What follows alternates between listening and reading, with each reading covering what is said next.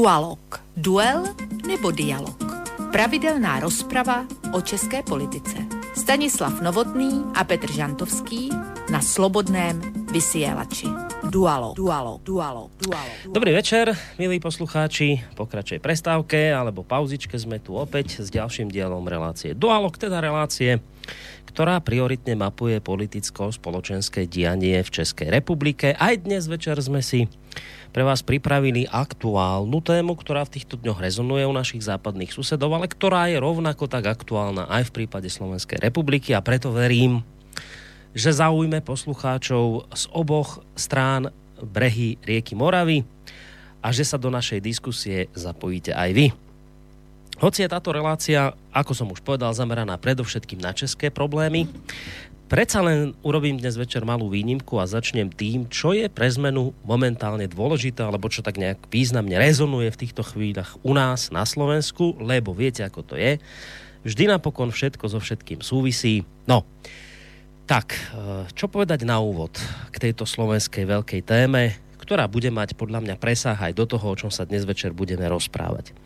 Ak by sme tu u nás na Slovensku hľadali nejaký prototyp nefalšovaného rusofóba, a nemyslím teraz pod tým rusofóbom nič zlé, len ako konštatovanie.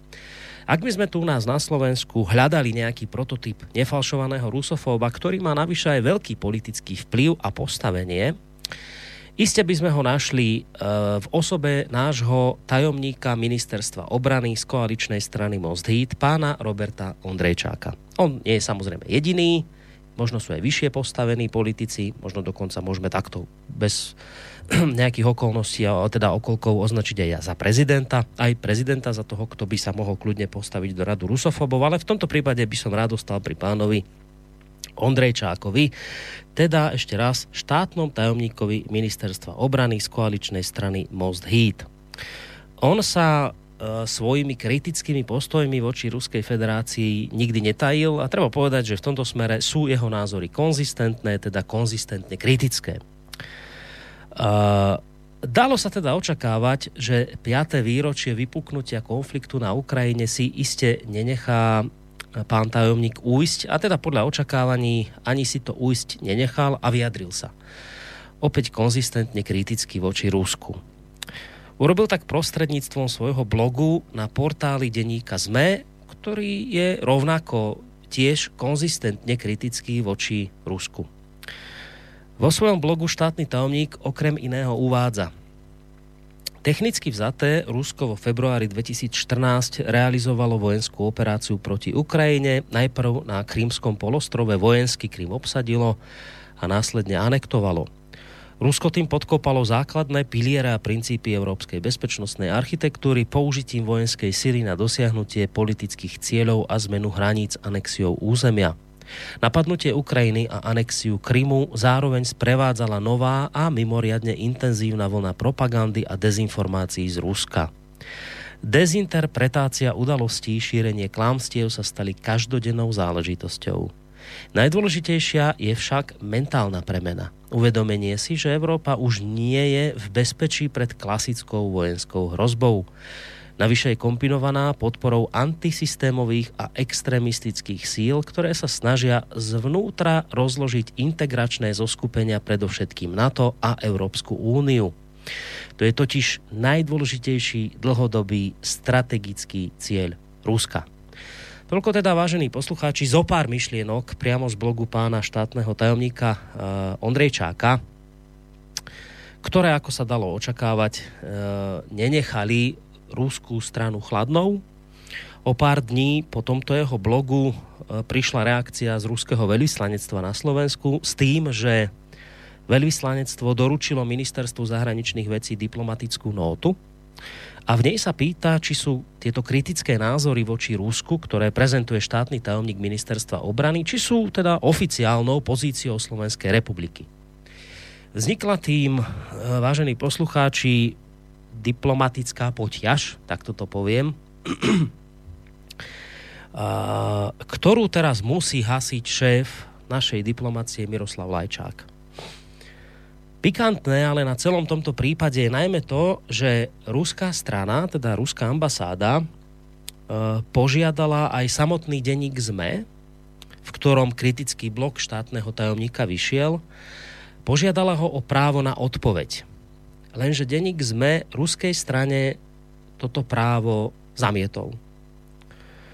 Ja len v skratke vysvetlím, že právo na odpoveď u nás na Slovensku funguje tak, že ak o vás nejaké médium šíri nepravdivé tvrdenia, respektíve vy ste presvedčení o tom, že sú nepravdivé, máte právo žiadať dané médium o právo na odpoveď. Teda takéto médium vám inými slovami musí vytvoriť priestor na to, aby ste sa mohli obhájiť, respektíve aby ste mohli nepravdivé tvrdenia vyvrátiť. Takéto niečo presadila, myslím, že to bola ešte prvá Ficová vláda, potom prišla vláda Ivety Radičovej, tá v istom rozsahu toto právo na odpoveď zrušila, no a terajšia Ficová vláda chce toto právo na odpoveď zaviesť opäť v plnom rozsahu. No a tak teda, ako som povedal, denník ZME síce kritický blok štátneho tajomníka u seba zverejnil, ale o zverejnenie protinázoru z ruskej strany už nestál. A pani šéf-redaktorka denníka ZME, pani Beata Balogová, aj vysvetlila prečo. Denník ZME odmietol podľa jej slov uverejniť text ruského veľvyslanectva, teda tú jeho protireakciu na článok e, pána tajomníka, preto, lebo bol podľa slov šéf-redaktorky denníka ZME zavádzajúci a obsahoval nepravdivé tvrdenia. Preto reakciu ruskej strany nezverejnili lebo opakujem, bola zavádzajúca a e, obsahovala nepravdivé tvrdenia. Tiež, ako ďalej pokračuje pani Balogová, tiež sa text ruskej ambasády znížil k osobným útokom nehodných diplomatickej reprezentácie. E, tými nehodnými výrokmi má byť zrejme toto tvrdenie ruskej ambasády. Budem citovať buď pre svoju do neba volajúcu nekompetentnosť, alebo v dôsledku zámerného skresľovania faktov pán štátny tajomník využívajúc vlastné výmysly a domnienky vyhlasuje Rusko a Európu za nepriateľov a tak sa snaží poškodiť tradične priateľské vzťahy medzi národmi našich krajín. A toto je už naozaj nebezpečné, hovorí ruská ambasáda. Domnievame sa, že kým je takýto úradník vo vedení vojenského rezortu, slovenská verejnosť sa skutočne nemôže cítiť bezpečne. Tak tuto vraj touto vetou má ísť dokonca podľa mnohých o vyhrážku z druhej strany. Takže aj pre túto vetu denník sme ne, nezverejnil právo na odpoveď, o ktorú žiadala ruská ambasáda. No ale poďme späť k pani šéf-redaktorke. Napokon sa pani šéf-redaktorka nevyhla ani prepojeniu celej tejto záležitosti s blížiacimi sa prezidentskými voľbami na Slovensku ako totiž ďalej uvádza, je zjavné, že konšpiračná mediálna sféra sa bude na texte ruského veľvyslanectva pásť ďalší týždeň. Pred prezidentskými voľbami, keď tu máme minimálne dvoch kontroverzných kandidátov, ona to síce nepovedala, ale myslela Harabina a Kotlebu, ktorí by sa pod nediplomatickú písomnosť ruskej ambasády bez váhania podpísali nie je úplne jasné, čo na notoricky známych faktoch ruskú diplomáciu natoľko podráždilo alebo posmelilo, že kádruje slovenského úradníka a ruské médiá. Oboje, spôsob aj načasovania pred prezidentskými voľbami je znepokojujúce. Toľko teda, vážení poslucháči, pár viet z reakcie šéf-redaktorky denníka ZME. Takže teraz si to zhrňme, čo sme sa vlastne od šéf-redaktorky vraj najčítanejšieho, mienkotvorného, vraj toho dobrého, slušného denníka sme vlastne dozvedeli. Pani Balogová nám týmto odkázala, že denník ZME pod jej vedením nebude dávať priestor tomu, koho on označí za nehodného. Lebo predsa denník ZME rozhodne o tom, či sú vaše tvrdenia, vaša protireakcia, či sú zavádzajúce, či ste v nej použili klamlivé tvrdenia a do akej miery ste si dovolili byť neslušný. Denník ZME predsa ponovom už určuje, čo si zaslúži právo na odpoveď a čo nie. Ak denník ZME povie, že ste sa vo vašej protireakcii vyjadrovali nediplomaticky, ako vraj v tomto prípade ruská strana, tak vám proste právo na odpoveď tento mainstreamový denník nedá. No a ak by ste si náhodou voči takémuto postupu vraj seriózneho denníka dovolili namietať, tak treba počítať s tým, že vás pani šéf-redaktorka denníka ZME označí za konšpirátora alebo nejakého užitočného idiota, ktorý nevidí, ako sa teraz Rusko pokúša podlo cez takéto pseudokauzy ovplyvniť blížiace sa prezidentské voľby na Slovensku.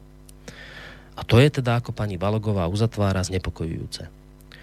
Takže vážení poslucháči, zhrnuté, počiarknuté, momentálne je to už zrejme tak, že problémom nie je to, keď sa nejaký štátny tajomník vyjadrí o Rusku, že je našim nepriateľom, to nevadí. Problémom je to, keď si Rusko dovolí na takéto nepriateľské tvrdenia štátneho tajomníka reagovať.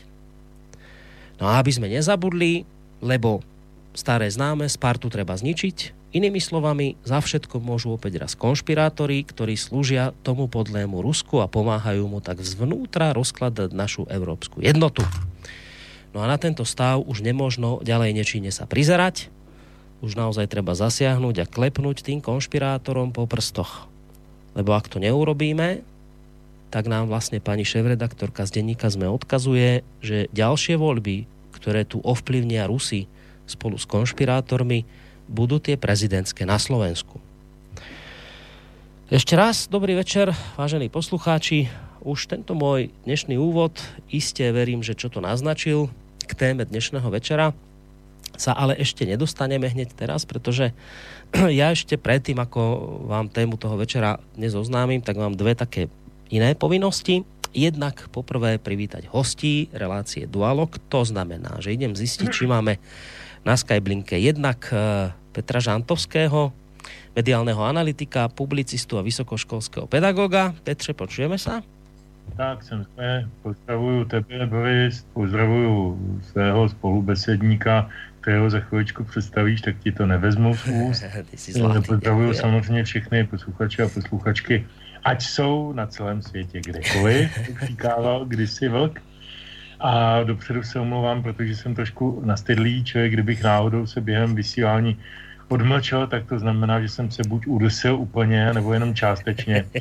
Takže kdybych, kdybych eh, vytvářel tady nějakou nevhodnou zvukovou kulisu, tak prosím omluvte mne. Dobre, ak by sa čokoľvek stalo a odmlčal by si sa dlhodobo, tak je tu Stando Novotný, bývalý policajný prezident Českej republiky a toho času šéf asociácie nezávislých médií Českej republiky, ktorý ťa iste rád zastúpia, ktorého týmto vítam.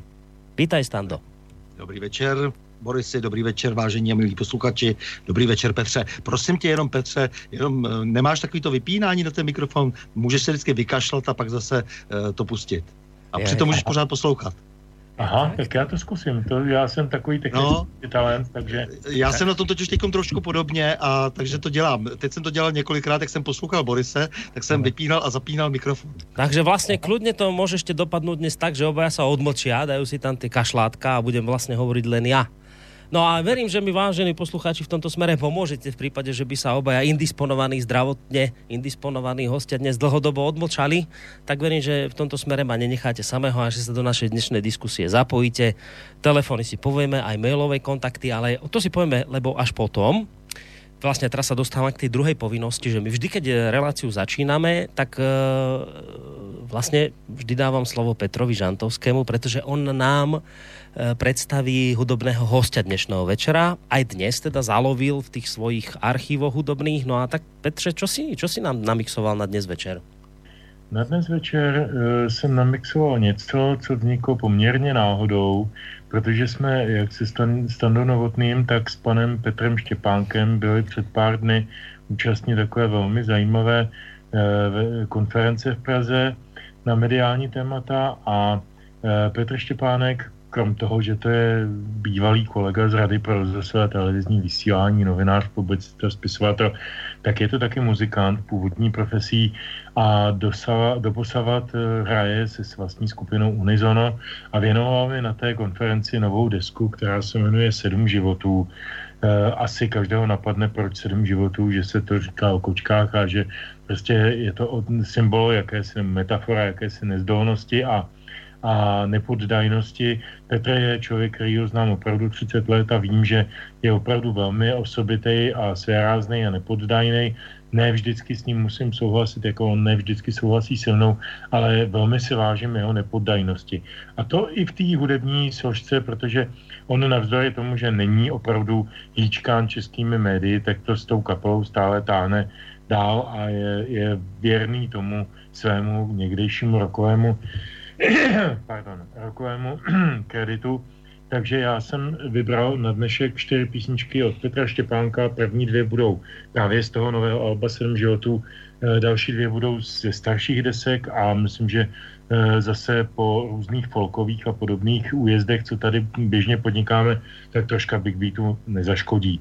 A mohu tak bych teda asi hned e, představil tu první písničku. Já myslím, že bude hodně ladit k tomu dnešnímu tématu. Ona se totiž jmenuje Za všechno může Putin. no je, tak si to, tak si to pojďme vypočuť.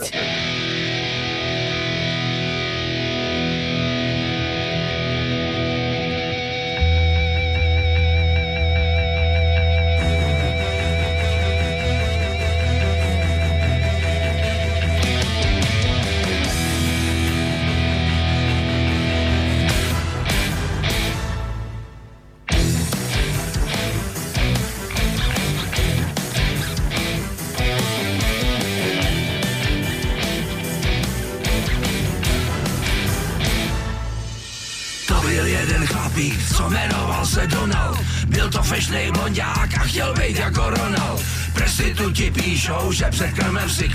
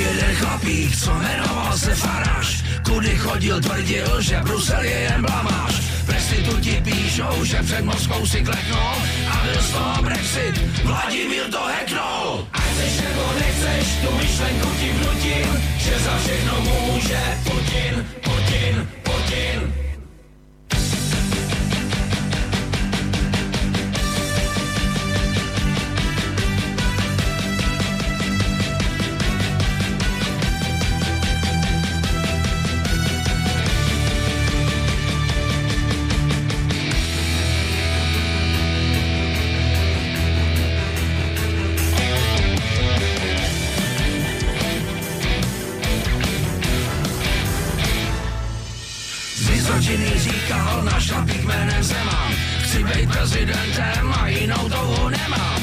Prestituti píšou, před Ruskem sebou fláknou a už to bylo v kase, Vladimír to cvaknul. A chceš nebo nechceš, tu myšlenku ti vnutím, že za všechno může Putin, Putin, Putin.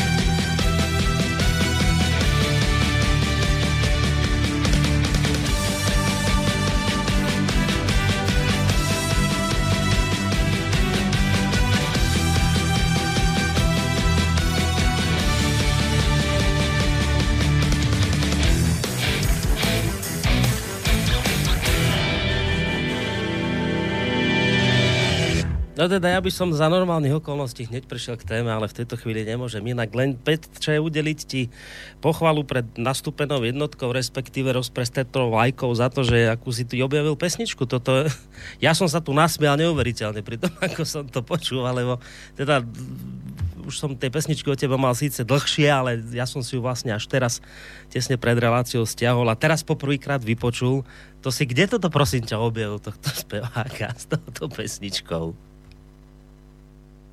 Jsem slyšet, jo, já jsem se... No, si, si, si. Ten, uh, poučil.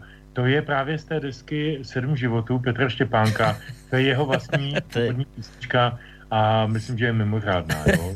i vzhledem k aktuálnosti. Myslím, a... že si to výborne trafil týmto, týmto výberom a mám taký pocit, že táto pesnička sa teraz už asi u nás objaví vo vysielaní dosť často aj pri mno, mnohých iných témach. No, ale aby som nezdržiaval, lebo ideme naozaj k téme, ktorú sme si dali, a len teda dopoviem a bude to trošku súvisieť aj s tým, čo som povedal na úvod, aj s touto pesničkou, aj s témou, ktorú potom rozoberieme. Totižto, tá naša kauza, ktorú my tu na Slovensku žijeme odtedy, ako nejaký štátny tajomník e, v podstate skritizoval Rusko a potom si ruská ambasáda dovolila zareagovať. Denník sme reakciu neuviedol, nezverejnil. Ozval sa aj Rado Baťo. To je, Rado Baťo to je uh, hovorca prezidenta Andrea Kisku, ktorý na Facebooku zverejnil takúto reakciu. V súvislosti s nehorázným konaním ruskej ambasády voči Robovi Ondrejčákovi, teda štátnemu tajomníkovi, sami žiada povedať ešte nasledovné. Je absurdné, že o zasahovaní Kremľa do amerických volieb vieme tisíckrát viac ako o tom, čo sa deje u nás doma. Pritom celá ruská propaganda na Slovensku ju s láskou nazývame alternatívne médiá. Opakujem, idem to prečítať ešte raz. Pritom celá ruská propaganda na Slovensku ju s láskou nazývame alternatívne médiá. V prezidentských voľbách tvrdo pracuje v prospech Harabina. Rovnako ako tvrdo pracovala v parlamentných voľbách v prospech Kotlebu. Im je jedno, ktorého protidemokratického a protizápadného Magora podporia. Nediskriminujú. Týmto problémom, e, ktorý je veľkým sústom aj pre západné voľmoci, sa u nás reálne zaoberá zo pár nadšencov. Slovensko sa nebráni, hoci je to dnes najväčšia bezpečnostná hrozba akej čelíme. Aj preto, že vládna moc je sama prelezená ruskými agentmi. A do tohto miestni pravičiari zareagujú na Macronov návrh koordinovať ochranu pred vonkajšovými manipuláciami volieb na úrovni EÚ drístami o ďalšom zbytočnom úrade. Toto je prosím pekne facebookový status poradcu prezidenta Andrea Kisku, pána Rada Baťa. My sa dnes budeme práve o týchto veciach rozprávať, ktoré takýmto spôsobom on okomentoval aj v, v tom svojom statuse. Ale prejdeme už viacej na českú scénu. Ale ako sami počujete, toto sú veci, ktoré sa dotýkajú aj nás. Začneme tým, alebo začnem tým, aby som vôbec tú tému nejako priblížil, že Európska komisia v súvislosti s blížiacimi sa eurovoľbami ktoré musia vo všetkých členských krajinách prebehnúť od 23. do 26. mája, spustila ešte v decembri minulého roka akčný plán boja proti dezinformáciám na webe. Zároveň vyzvala členské štáty EÚ a veľké technologické spoločnosti, aby sa zmobilizovali v boji proti falošným správam. Toto volanie Bruselu vypočula samozrejme aj Praha. Bolo to ešte niekedy koncom januára tohto roka, keď sa objavila v českých médiách informácia, podľa ktorej Bezpečnostná rada štátu bude niekedy alebo teda mala vo niekedy vo februári riešiť to, ktorý úrad má byť zodpovedný za kontakt s ostatnými štátmi Európskej únie ohľadom boja proti tzv. falošným správam. Známy aktivista, tzv. protikonšpiračný bojovník z think tanku Európske hodnoty Jakub Janda hovorí, že Česká republika je dobrá v tom, že má na jednotlivých ministerstvách pripravené týmy ľudí, ktorí to môžu robiť, teda odhaľovať dezinformácie, ale chýba to, že by sa vláda a jednotlivé politické strany zhodli, že je to výrazná téma a keď sa niečo takéto stane, tak nebudú to zneužívať proti sebe. Kto bude pred fake news spoločnosť chrániť a bdieť nad dodržiavaním pravidiel zatiaľ nie je v Českej republike úplne jasné. Momentálne sa v tejto agende venuje u našich susedov ministerstvo vnútra, ktoré už v tejto súvislosti zriadilo špeciálne oddelenie Premiér Andrej Babiš e, sa však nechal počuť, že on osobne by bol aj za to, že by sa v špeciálnych prípadoch mohla týmito otázkami zaoberať aj Bezpečnostná rada štátu. No a práve prednedávnom sa hrozbou dezinformácií zaoberali politici na uzavretom jednaní Bezpečnostnej rady štátu.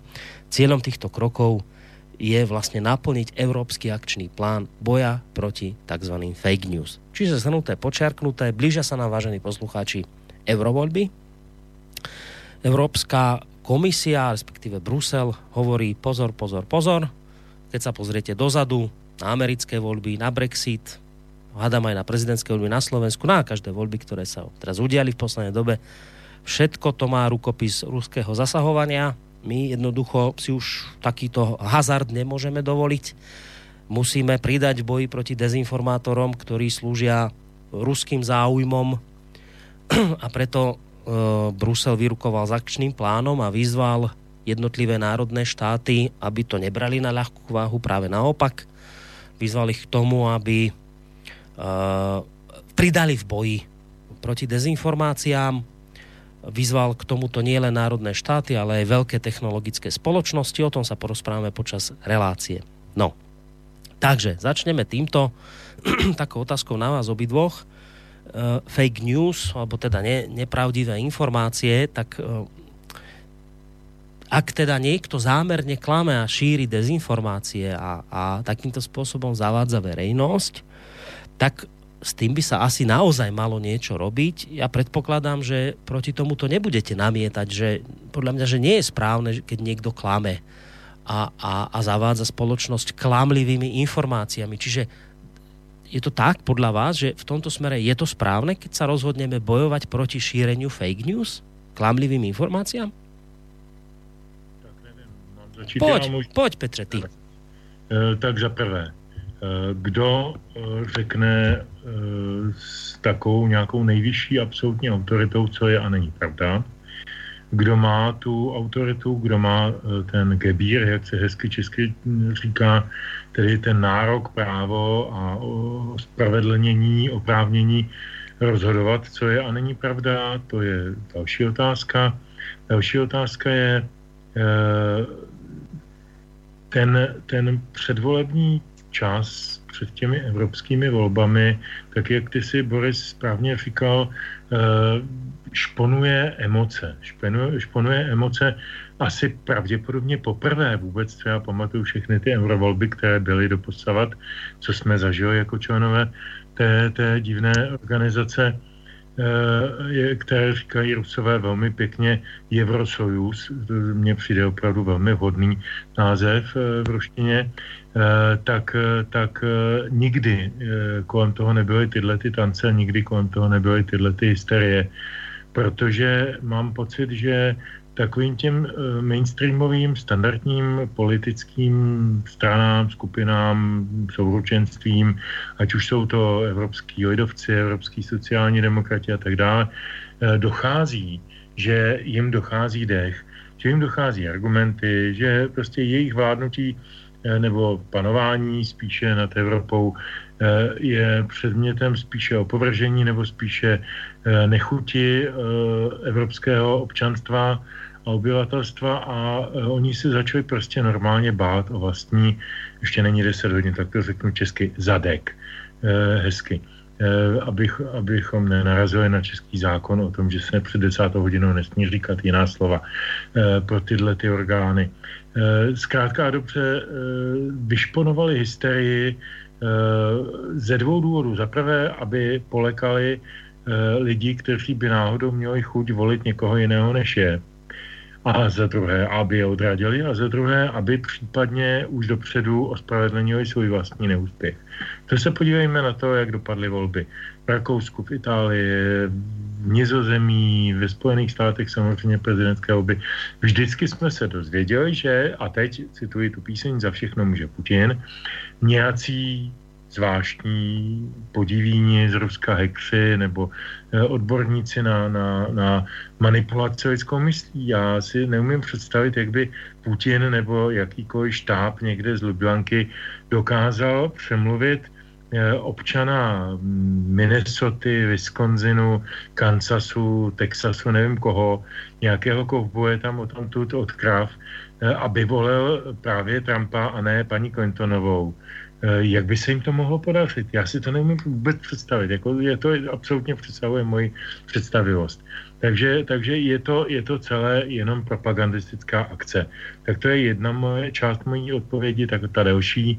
Druhá část mojí odpovědi, eh, ta kratší. Eh, ono je to tady mezi námi nejpozději od roku 2015. V roce 2015 se Evropská unie eh, nebo komise rozhodla, že založí takový ten monitorovací tým, kde byl za Česko pan Kalenský, tuším, že bratr paní redaktorky Renaty Kalenské, Jakub Kalenský a tehle, ten monitorovací tým v podstatě připravoval půdu a, a, a sepisoval metodiku pro jednotlivý monitorovací týmy, tedy špitlovací, cenzurní, říkejme tomu popravdě, jak to je, e, typu Centra pro, proti terorismu a hybridním hrozbám, který potom pod vedením paní e, Romancové vznikl slavně e, v lednu 2017 na ministerstvu vnitra.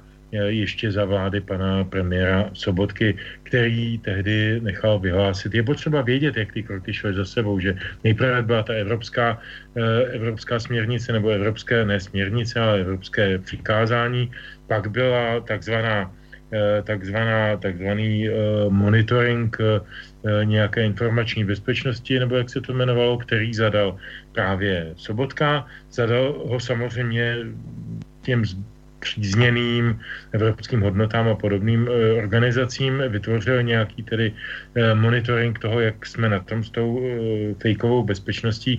No a díky tomuhle tomu vzniklo potom v lednu ten, to Centrum proti terorismu a hybridním hrozbám.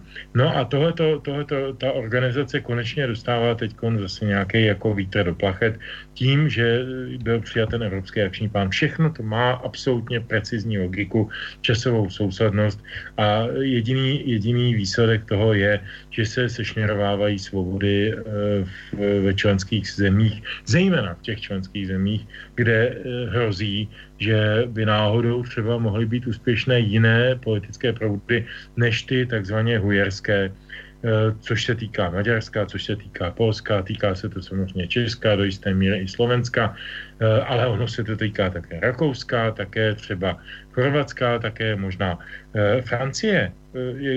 Já myslím, že oni si řežou skutečně větev sami pod sebou. A já jsem nedávno v jedné v jedný takový replice, na co, co si na toto téma řekl jednu větu, kterou bych rád zopakoval jediná země, opravdu jediná země, která má v tuto chvíli upřímný zájem na tom, aby přežila Evropská unie, je Německo.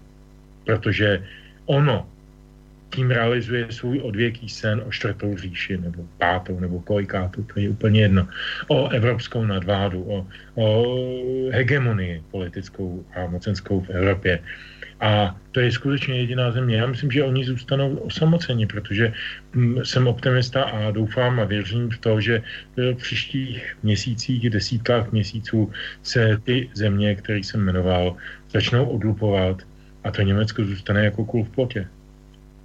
Dobre, Stando, tá istá otázka na teba. Som začal vlastne tým, že keď niekto šíri fake news a klamstvá a, a dezinformácie, tak asi naozaj treba proti tomu zakročiť, však to asi nie je správne, že keď niekto klame, Petra na, Petra na to hovoril, že však dobre, ale že kto je ten, kto rozhodne a určí a tak, tak tá istá otázka na teba. Ako sa ty pozeráš na toto šírenie fake news a, a ten avizovaný boj proti šíreniu nepravdivých informácií?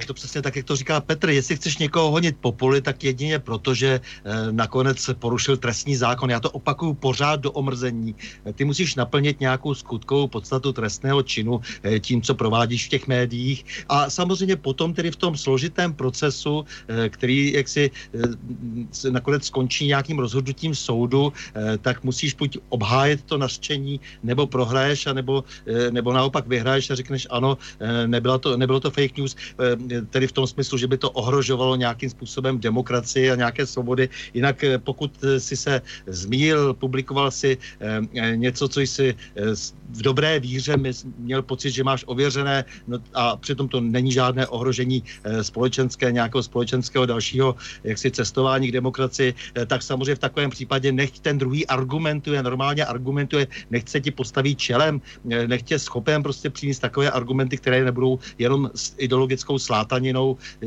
opakováním nějakých eh, frází, eh, frází o tom, co je dobré a co špatné a, a hmm. ve finále potom jenom osobním naštěním.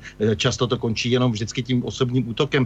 Takže já to, že tady někdo si prostě vymyslí, jak si nějaká, nějaká skupina lidí, že oni jsou ti lepší a že jsou těmi správnými soudci, tak to samozřejmě musím nejenom odmítnout, ale prostě považovat to za hrubé ohrožení prostě prazákladů demokracie, onoho eh, pověstné, slovo, svobody slova.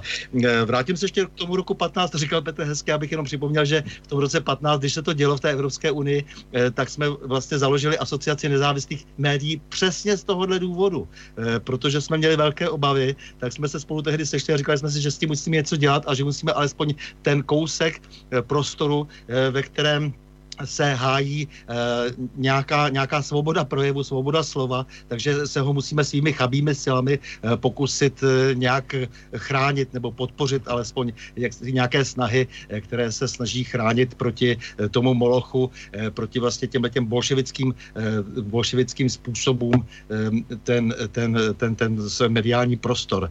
Mediální prostor konec konců, ve kterém se realizuje celý politický systém a ten se dnes realizuje nejenom v těch těch klasických médiích, ale zejména v těch elektronických médiích. A na ty vlastně i jsou e, mířeny tyto akční plány Evropské unie pro boj e, s fake news. E, akční plán, neslyšeli jsme to už někde, to je krásný, jak ten, jak ten bolševismus, jako to je vlastně jako přelétavý pták. Eh, teď se nám prostě usídl v Bruselu a nedá se s ním téměř hnout a eh, doufám, že to nedospěje eh, do té fáze, že se pokusí i o ten teror, o který, jak si nakonec ty bolševici se museli opřít, když chtěli tehdy zvítězit v tom rozvaleném Rusku.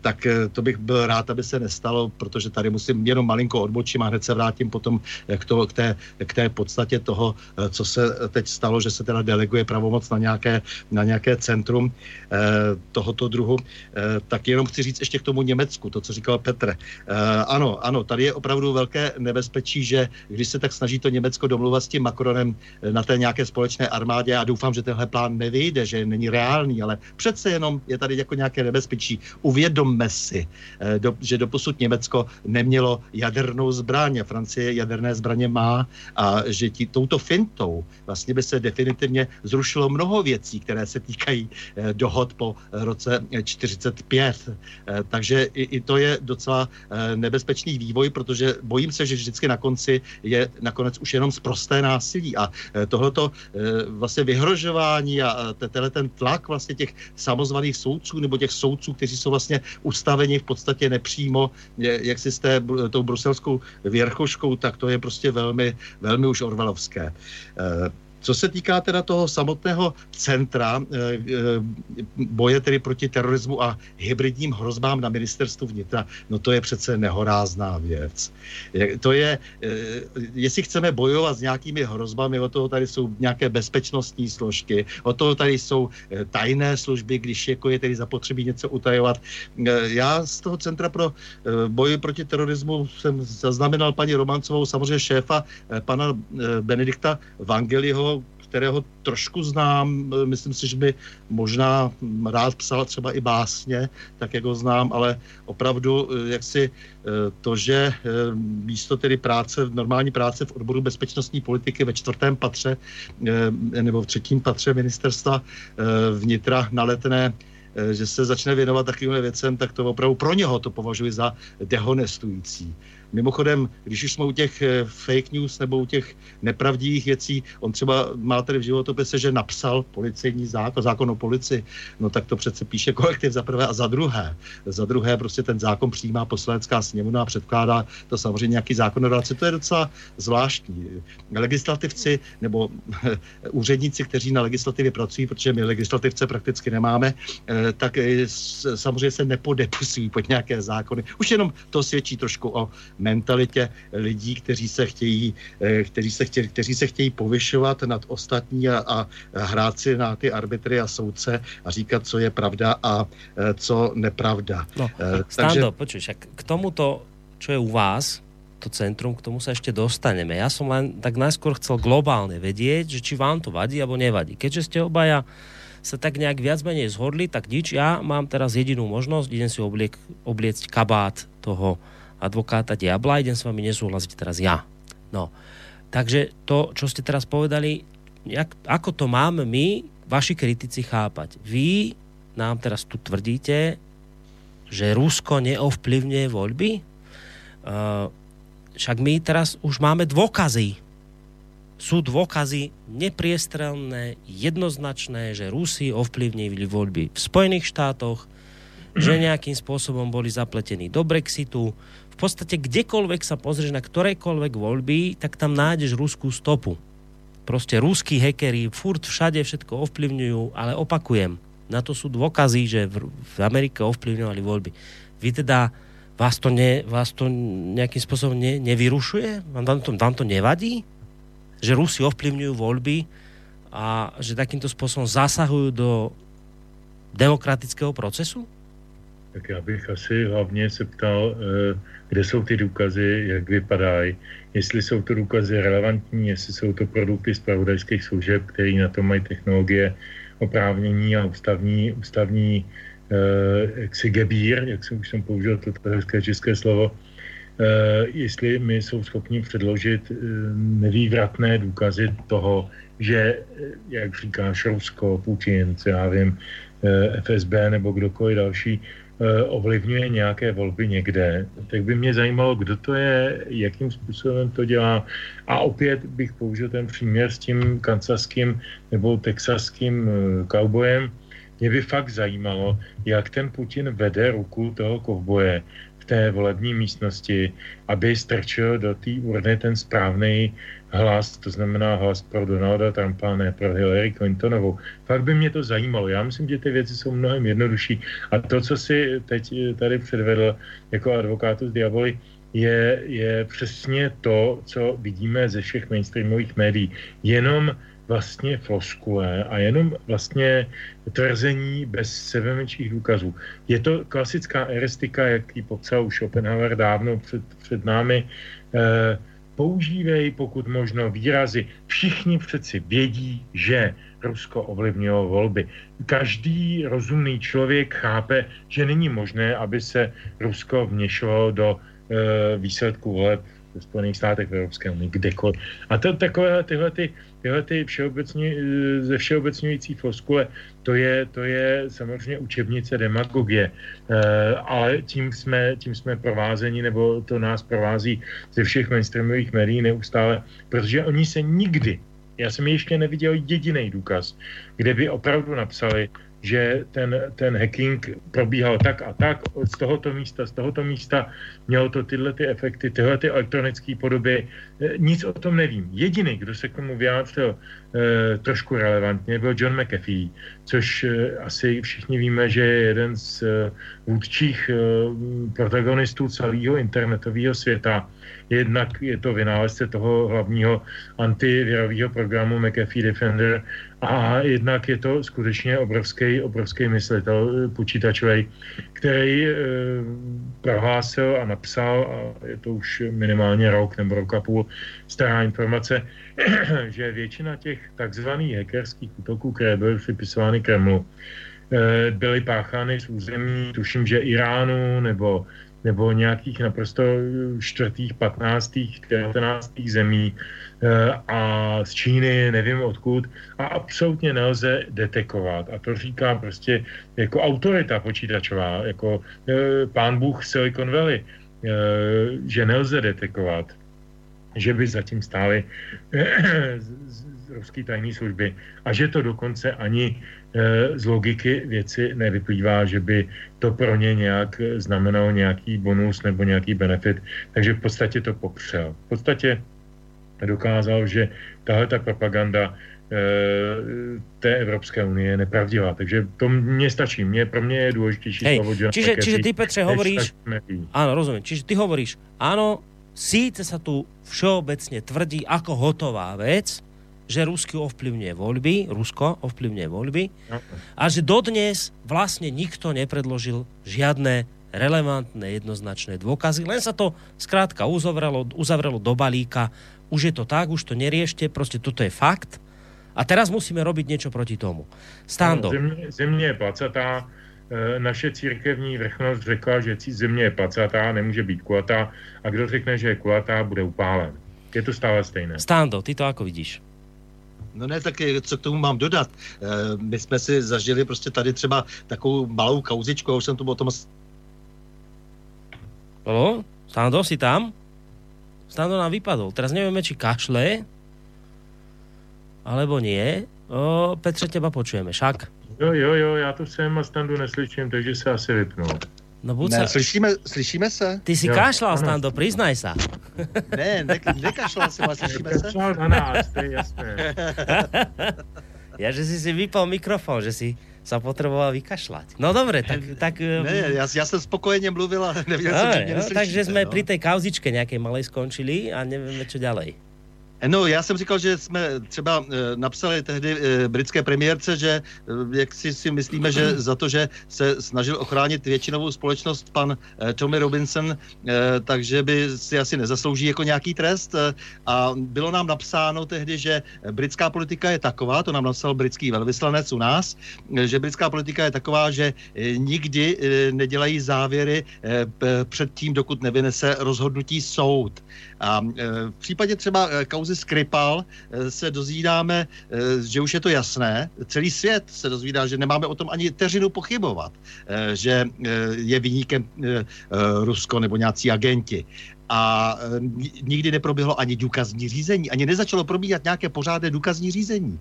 Nic takového, takže já jenom, abych upozornil na ty dva metry, protože my se opravdu nacházíme v situaci, kdy přestávají platit jakákoliv zažitá pravidla od vlastně okamžiku, kdy se rozbilo i mezinárodní právo veřejné, tak se i eh, na, na té mezinárodní eh, úrovni velmi obtížně eh, komunikuje a hledá nějakým způsobem pravda. A konec konců vidíme, co se děje s našimi právními systémy. Na to bych rád eh, upozornil, eh, že se skutečně jako velmi eh, rozdílně přistupuje eh, z ideologických důvodů k různým stranám. To k tomu, jak si dneska jde předložit celou řadu, celou řadu eh, důkazů a kaus. Eh, takže jenom jak si si upozorňuji na to, že, že v některých případech se prostě takto prostě eh, nám předkládá eh, k schválení a eh, k, k naprosto jasnému absolutnímu souhlasu něco, co samozřejmě nebylo dokázáno a v jiném případě zase je nám sděleno, že počkáme, až jak rozhodne soud v případě toho Robinsona, nakonec ten soud to propustil. No, tu treba povedať asi dve veci, že k tomuto, čo hovoríte že my už máme e, minimálne taký pekný jeden dôkaz, keď sa tvrdilo tiež, že Rusi sú vinní a netreba o tom pochybovať. To bolo napríklad v prípade olympijských hier v Soči, kde nemohli štartovať, čak vtedy sa celý svet demokraticky tešil, ako sme to tým Rusom natreli. No a dnes vieme, že teda toto obvinenie Rusov už bolo nepravdivé a švajčiarsky najvyšší súd zamietol toto obvinenie. Dnes teda sú ruskí športovci v podstate čistí, boli oslobodení. Už vieme, že je to klamstvo. A ešte jedna vec k tomu, keď Petr si hovoril, že ty celkom ne, nerozumieš tomu, ako sa dá niekoho ovplyvniť, aby volil tak, ako, ako niekto chce. Nož tak ono sa zrejme ovplyvniť dá. E, o tom v podstate hovorí e, známa kauza Cambridge Analytica. E, to je firma, ktorá sa zaoberala nejakým spôsobom zberom dát. Ona, táto firma uh, spolupracovala s jedným akademikom, istým pánom Kogenom, ktorý vyvinul zaujímavý spôsob, ako spoznať človeka jeho politické, sexuálne, akékoľvek preferencie cez, cez jeho digitálne stopy, ktoré zanecháva v internetovom prostredí. A tento pán Kogen využil špeciálnu takú nejakú vymyslel špeciálnu teóriu, na základe pár klikov je schopný o tebe zistiť všetko. Na tento pán Kogen spolupracoval práve s firmou Cambridge Analytica. Na to nie je teraz často celé vysvetľovať. Ja len chcem uzavrieť, že dnes už vieme, že ten, kto ovplyvnil, či už teda Brexit, ale hlavne, hlavne Trumpové víťazstvo bola firma Cambridge Analytica. Ako už, ako už názov napovedá, to nie je žiadna ruská spoločnosť, ale anglická spoločnosť. Čiže zrejme sa tieto veci ovplyvňovať dajú, ale rukolapné dôkazy, ktoré zatiaľ máme, hovoria, že vo významnej miere to ovplyvňovali západné spoločnosti, v tomto prípade anglická spoločnosť Cambridge Analytica. Každému vrelo odporúčam túto kauzu si naštudovať, keď chcete vedieť, kto teda naozaj vyhral Trumpovi voľby, tak víťaz, ktorý mu to spôsobil, sa volá Cambridge Analytica. A to teda nie je ruská společnost, ale ta anglická společnost. No, abychom to jenom kvantifikovali, bylo zneužito asi 50, nejméně 50 milionů adres. No.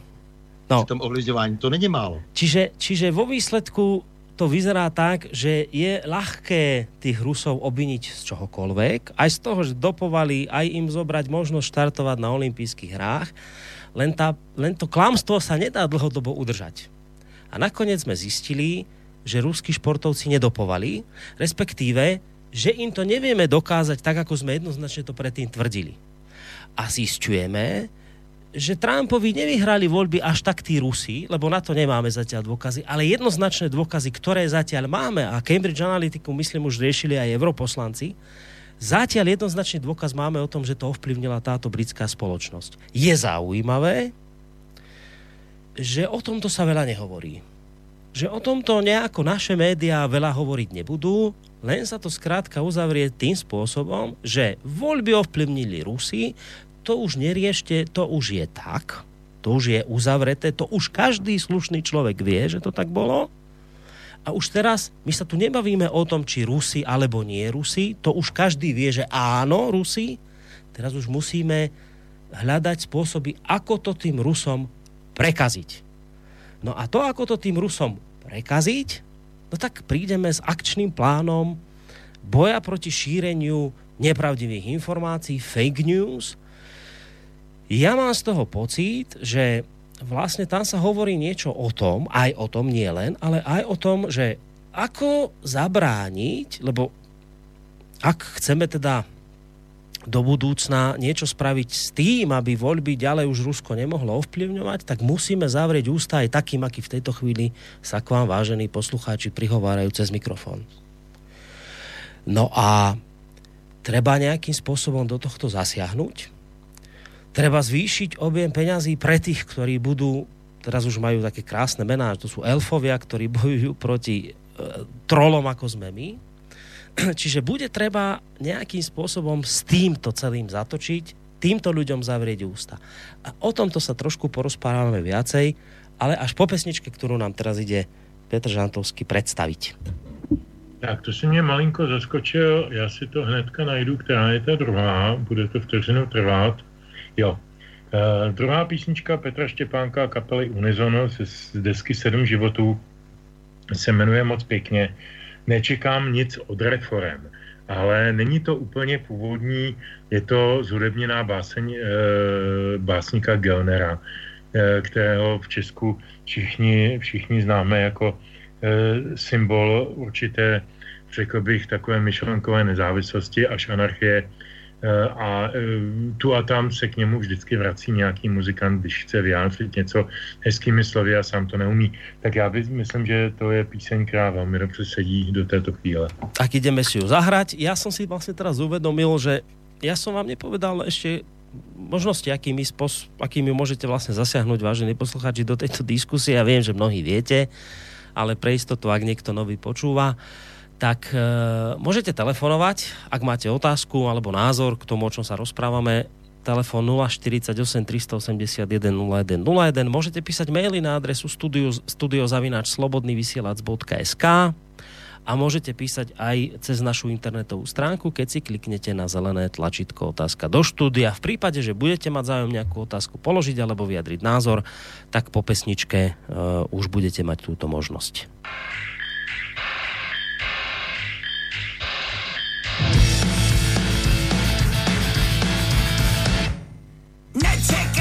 Od reform, nových zásad, nových norem. Miluju jen kladivo, který by jen na zivo. Oh, na svět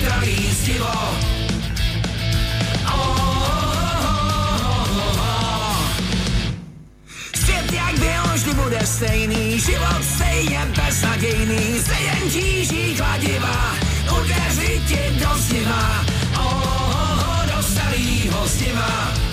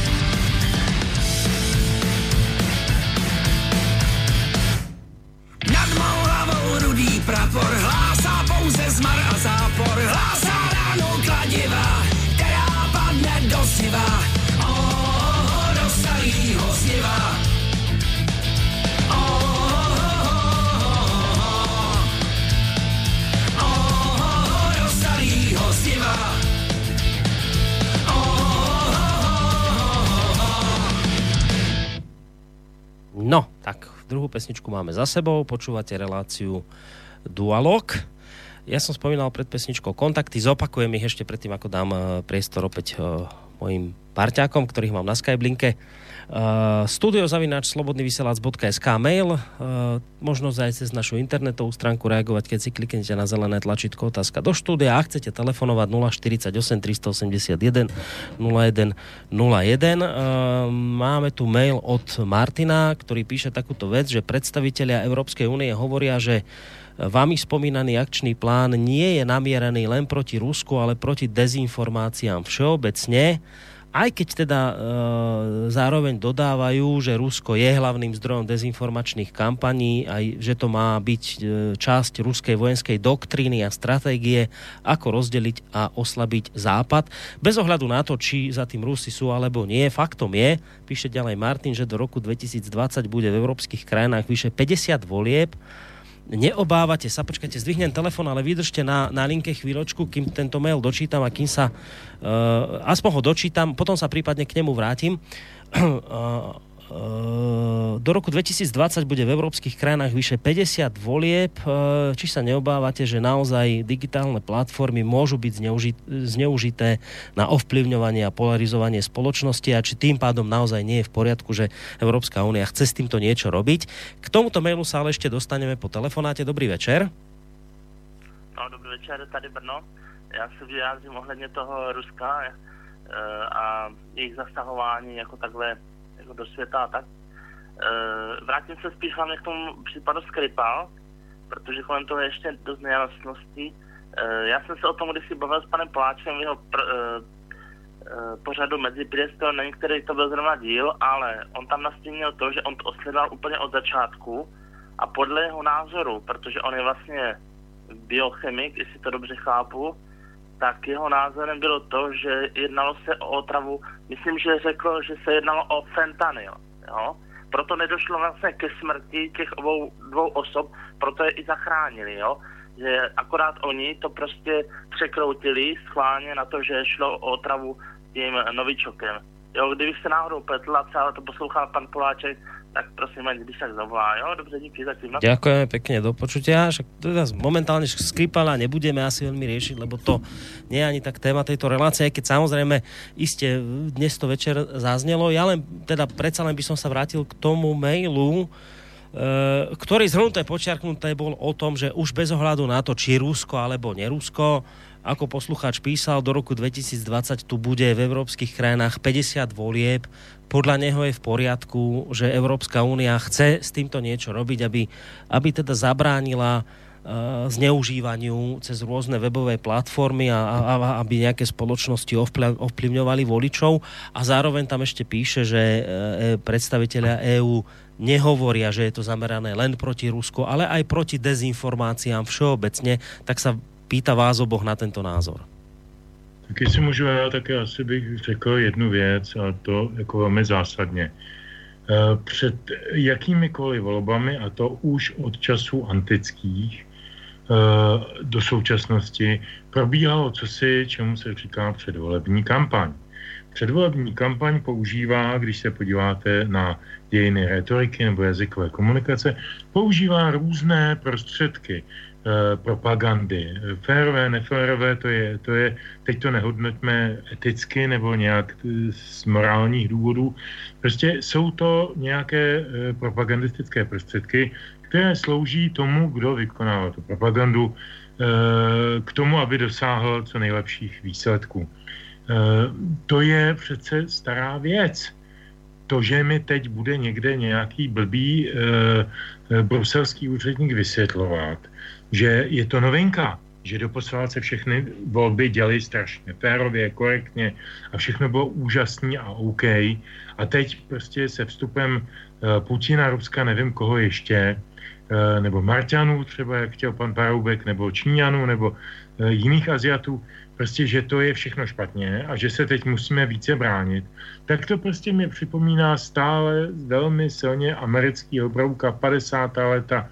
Všechny ty nesmyslné eh, akce české propagandy eh, tehdy tedy proti západu, dnes proti východu, ale rozdíl v tom není vůbec žádný. Technologický rozdíl v tom není vůbec žádný. Když si vezmu jenom manipulační techniky, které jsou užívané, tak nejčastější manipulační technika stále už od těch 50. let a možná ještě mnohem dříve je technika, které se říká eh, spirála mlčení a za komunistů to mělo podobu hesla kdo nejde s námi, jde proti nám. To je věc, která stále platí. To znamená vlastně násilní, násilné zotročení ducha a názoru lidí, kteří mají na to intelekt a a cit a jiné e, dispozice, aby se vytvořili rozumný názor, ale jsou pod tlakem ekonomických a já nevím jakých společenských e, kritérií a dimenzí, Eh, se ohnout a chovat se jako Winston Smith v románu 1984. Prostě on tam viděl čtyři prsty, ale řekl, je těch prstů pět v té důležité výslechové scéně. Každý jsme to asi četl, takže vím, víme, o čem mluvím. Eh, prostě ano, eh, soudruhu to kolečko eh, je červené, i když je to čtvereček zelený. Je to stále pořád dokola to tež. Takže to, to že nám dneska někdo nějaký ne, pitomý, a já to zopakuju, blbý e, bruselský úředník nebo bruselská nějaká nomenklatura vysvětluje, že je tady něco nově, že je tady něco prvně, že je potřeba proti němu bojovat, to je jenom politikum, který je daný jejich strachem o ty trafiky. Už jsem to říkal. A teda tvrdíš, že to je preto, lebo jim prostě už teraz nevychádza to tak, jako by si oni přijali. No samozřejmě, tak... teď se podívejme na to e, rakouské volby, jak dopadly. Je tam Kurz, nechtěli. E, italské volby, jak dopadly? Je tam hnutí pěti hvězd, je tam, je tam e, Salvini. E, jak dopadly francouzské volby? No, nedopadly sice tak špatně, jak, si, jak se obávali, ale Marine Le Penová posiluje. Je, jak dopadly volby e, všude kolem nás? No, nakonec i ten Okamura se dostal do parlamentu, což oni opravdu strašně nechtěli. Ti evropští liberální demokraté, protože jsou to všechno osoby, a to je úplně jedno, jestli si o jednom, druhém, třetím, čtvrtém myslíme, že jsou dobří nebo špatní, inteligentní nebo hloupí, to je úplně fuk, ale zastupují určitý názorový e, spektrum lidí, kteří je volí. A to spektrum lidí není konformní vůči tomu, co dneska vládne v Evropské unii. A toho oni se bojí. Oni se bojí posílení těchto stran, těchto hnutí a oslabení svých vlastních pozic. A o tom to celé je. Tando, na doplnění, ak chceš. No tak co k tomu mohu Ty to máš těžké dnes, čo? No jasně, protože celá řada neziskových organizací, které, které tady jsou, tak eh, hlásají nějakou jednostranou představu o světě a, a to jsou vlastně oni, kteří se hlásí k té cenzuře a podporují cenzuru a podporují jakési centrum proti terorismu a hybridním hrozbám, hrozbám na eh, ministerstvu vnitra, píšou jim PR články a tak dále.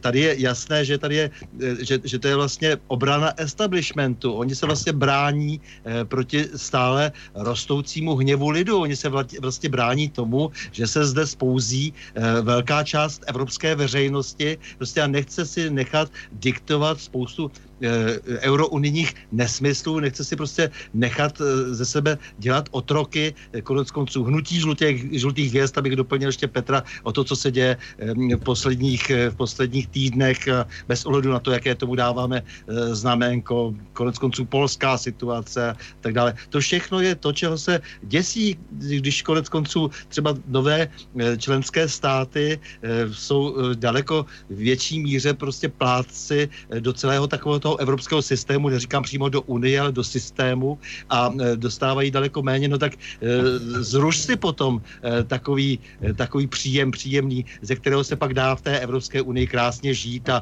a můžeš tam pobírat ty, ty vysoké platy a mít z toho 80% nezdaněné důchody. To je přece krásná situace, to z toho se nádherně žije. Takže tohle všechno samozřejmě dnes ve hře, takže spousta zbytečných lidí najednou by skončila na dlažbě, až tedy po ty poslední čičmundy z těch neziskových organizací, takže je to jednoznačně zaměřeno na obranu nějakého proudu takzvané liberální demokracie, která vůbec není liberální, je neliberální vlastně, je, je, to, je to něco, co vlastně ani žádnou demokracii do budoucna nemůže zajistit, naopak spíše směřuje k diktatuře a tak dále. No a to lidé, lidé cítí, lidé se proti tomu bouří a pochopitelně, že e, mají, jak si ti, kteří z toho slušně žijí, tak mají strach, že budou jednoduše sesazeni. Můžu k tomu ještě no, něco dodat? Jasné, jasné, pojď. Eh, jenom dvě věci. Nevím, jestli jsem to už tu neříkal, ale myslím, že se to teď hodí, jak si eh, dodat eh, k tomu, co říkal Standa o té demokracii. Rozdíl mezi liberální demokracií a demokracií je asi jako mezi kazajkou a svěrací kazajkou. To je, to je bonmot, který je starý strašně, strašně z časů komunismu, kde se říkal vlastně to tež rozdíl mezi demokracií a lidovou demokracií. Dneska můžeme použít... No, so, socialistická demokracie nakonec byla, no ano. Tak, ano, ano. Jasně. No a jako je to stále to tež, je to prostě mezi kazajkou a, a svěrací kazajkou. A ještě bych eh, dodal jednu věc. Za měsíc zhruba má 160. výročí umrtí myslitel a sociolog Alexis de Tocqueville, který je znám svým spisem Demokracie v Americe, napsal ještě jiné knihy, stejně dobré ale tahle je taková nejznámější a on tam je vlastně prvním, absolutně prvním. Uvědomme si, že se jedná o myslitele vycházejícího ze zkušenosti francouzské revoluce, to znamená konec 18. začátek první půlka 19. století. Tenhle člověk první velmi jasnostřivě detekoval, že důsledné a jaksi arrogantní zavádění egalitářství, té rovnosti, toho, toho fraternité, egalité, liberté, toho egalité, eh, z toho francouzského hesla, že to vede nikoli k zlepšení demokracie, nýbrž ke zhoršení demokracie až k totalitě, k zavedení diktatury a totality. A dokázal to na, na stránkách své knihy Demokracie v Americe. Každému ji doporučuji přečíst, protože navzdory tomu, že vznikla před tolika lety, je stále poučná a hlavně tím, že je to úplně první myslitel, který na tohle upozornil. To je strašně důležitý. Jestliže jsme v Evropě vystaveni Eh, neustálém propagandě o, o tom, že jsme si rovní a že máme rovná práva, rovné příležitosti, to není přece pravda. Nemůžeme mít rovná práva, rovné příležitosti, jestliže nějaký stát má 80 milionů obyvatel, jiný 30 a jiný 10. To samo o sobě je přece absolutní nerovnost. A my musíme tuto nerovnost reflektovat tím, jak zacházíme s obyvatelstvem toho jednotlivého státu a jeho právy a možnostmi. To za A. Za B další nerovnost je v tom e, historickém vývinu. Jinak historicky se vyvíjelo Španělsko, jinak se vyvíjela Francie, jinak se vyvíjelo Česko nebo Polsko. Prostě nejsou tady rovnosti. To, to že jsme vstoupili do nějakého nesmyslného nadnárodního souručenství, e, v době, kdy jsme tam vstupovali, tak se ještě nejevilo tak úplně nesmyslně. I když musím se přiznat, že já už tehdy jsem, to není tím, že by byl nějaký extra chytrák, ale prostě nemám, mám naučenou nedůvěru a priorní nedůvěru těm těm hurá akcím, tak já jsem hlasoval samozřejmě proti vstupu do Evropské unie. Ale když si vezmu tu Evropskou unii, nebo respektive její předchůdce, Evropská společenství, Evropský hospodářský e, společenství a tak dále, to všechno byly logické útvary, které chránily zejména svobodu trhu a pohybu osob podstatě by nám stačilo úplně to, co měli Evropská společenství plus Schengen. Nic víc nepotřebujeme. Nepotřebujeme žádného společného ministra zahraničí, žádného prezidenta, žádnou hymnu, žádný baráky ve Štrasburku a v Bruselu. To vše, a ty, ty miliardy, které tam e, e, vylétávají oknem za ty jejich úžasné samity, to jsou všechno jenom, jak říkal Standa, e, vlastně ty trafiky. Jo, my, tady, my tady živíme strašný spousty trafikantů, já to říkám banálně a jednoduše lidově, protože to tak je. E, jenom proto, že oni e, z nás vymámili možná částečně i díky naší nevědomosti a díky manipulacím, který informačně tedy do nás sugerovali. Oni z nás vymámili obrovský pravomoci. Eh, díky Lisabonské smlouvě, předtím pokus Evropskou ústavou a teda a teda. To bychom se dostali do velmi širokých mm. kontextů. Ale všechno to spolu souvisí. Ne, tady nás prostě někdo chce umlčovat jenom proto, že chce zůstat na své trafice, za kterou má jako pan Juncker základní plat 950 přepočtu 950 tisíc korun. Eh, místo předseda Evropského parlamentu eh, má nějakých 780 nebo tak nějak. Už jsem to myslím dokonce ve vysílání svobodného hmm. vysílača, vysílača jednou říkal ty čísla, nemám je teď před sebou, ale bylo to v těchto zhruba dimenzích. Naše eurokomisařka Jourová, eh, když napočítá všechny eh, základní odměny, všechny nezdaněné odměny, všechny různé refundace nějakých cest a podobných pitomostí, tak se na toho tři čtvrtě milionu taky vyšplhá. Jo, tak bodejť by si tito kapříci nevypouštěli svůj rybník. Samozřejmě, samozřejmě, že to neudělají. No a protože teď zrovna to vypadá, že by se ten rybník mohl trošku rozčeřit a mohl by tam pouknout nějaký vítr a nějaký štiky, uh-huh. že by tam pronikly, no tak oni se brání a brání se tímto způsobem. To je velmi jednoduchý a pochopitelný. No, to je právě to zaujímavé, čo spomínáš, že vlastne hovoríš, že keď hľadáte dôvod, prečo zrazu vám hovoria, že všetko tú Rusiu ovplyvňujú, tak je to preto, lebo vlastne sa im to ako keby vymyká z rúk. To je taká logická otázka, že prečo keď voľby dopadnú tak, ako si prajú, že, ne, že Macron vyhrá, prečo Macronové voľby neovplyvnilo Rusko? Rusko nikdy nič neovplyvňuje vtedy, keď to dopadne tak, ako si to prajú. Keď to dopadne inak, ako si prajú, tak hneď je za tým Rusko. To je zvláštne. Ale ja som teraz inú vec povedal, ktorá zaznela nedávno u nás v relácii politické mimovládky, ktorú máme. A je to taký akoby dôkaz toho, čo si aj ty, Petře, hovoril, že tu sú proste nejaké názory ľudí väčšinovej spoločnosti, ktoré e, sú v rozpore s tým, čo v tejto chvíli elity tlačia.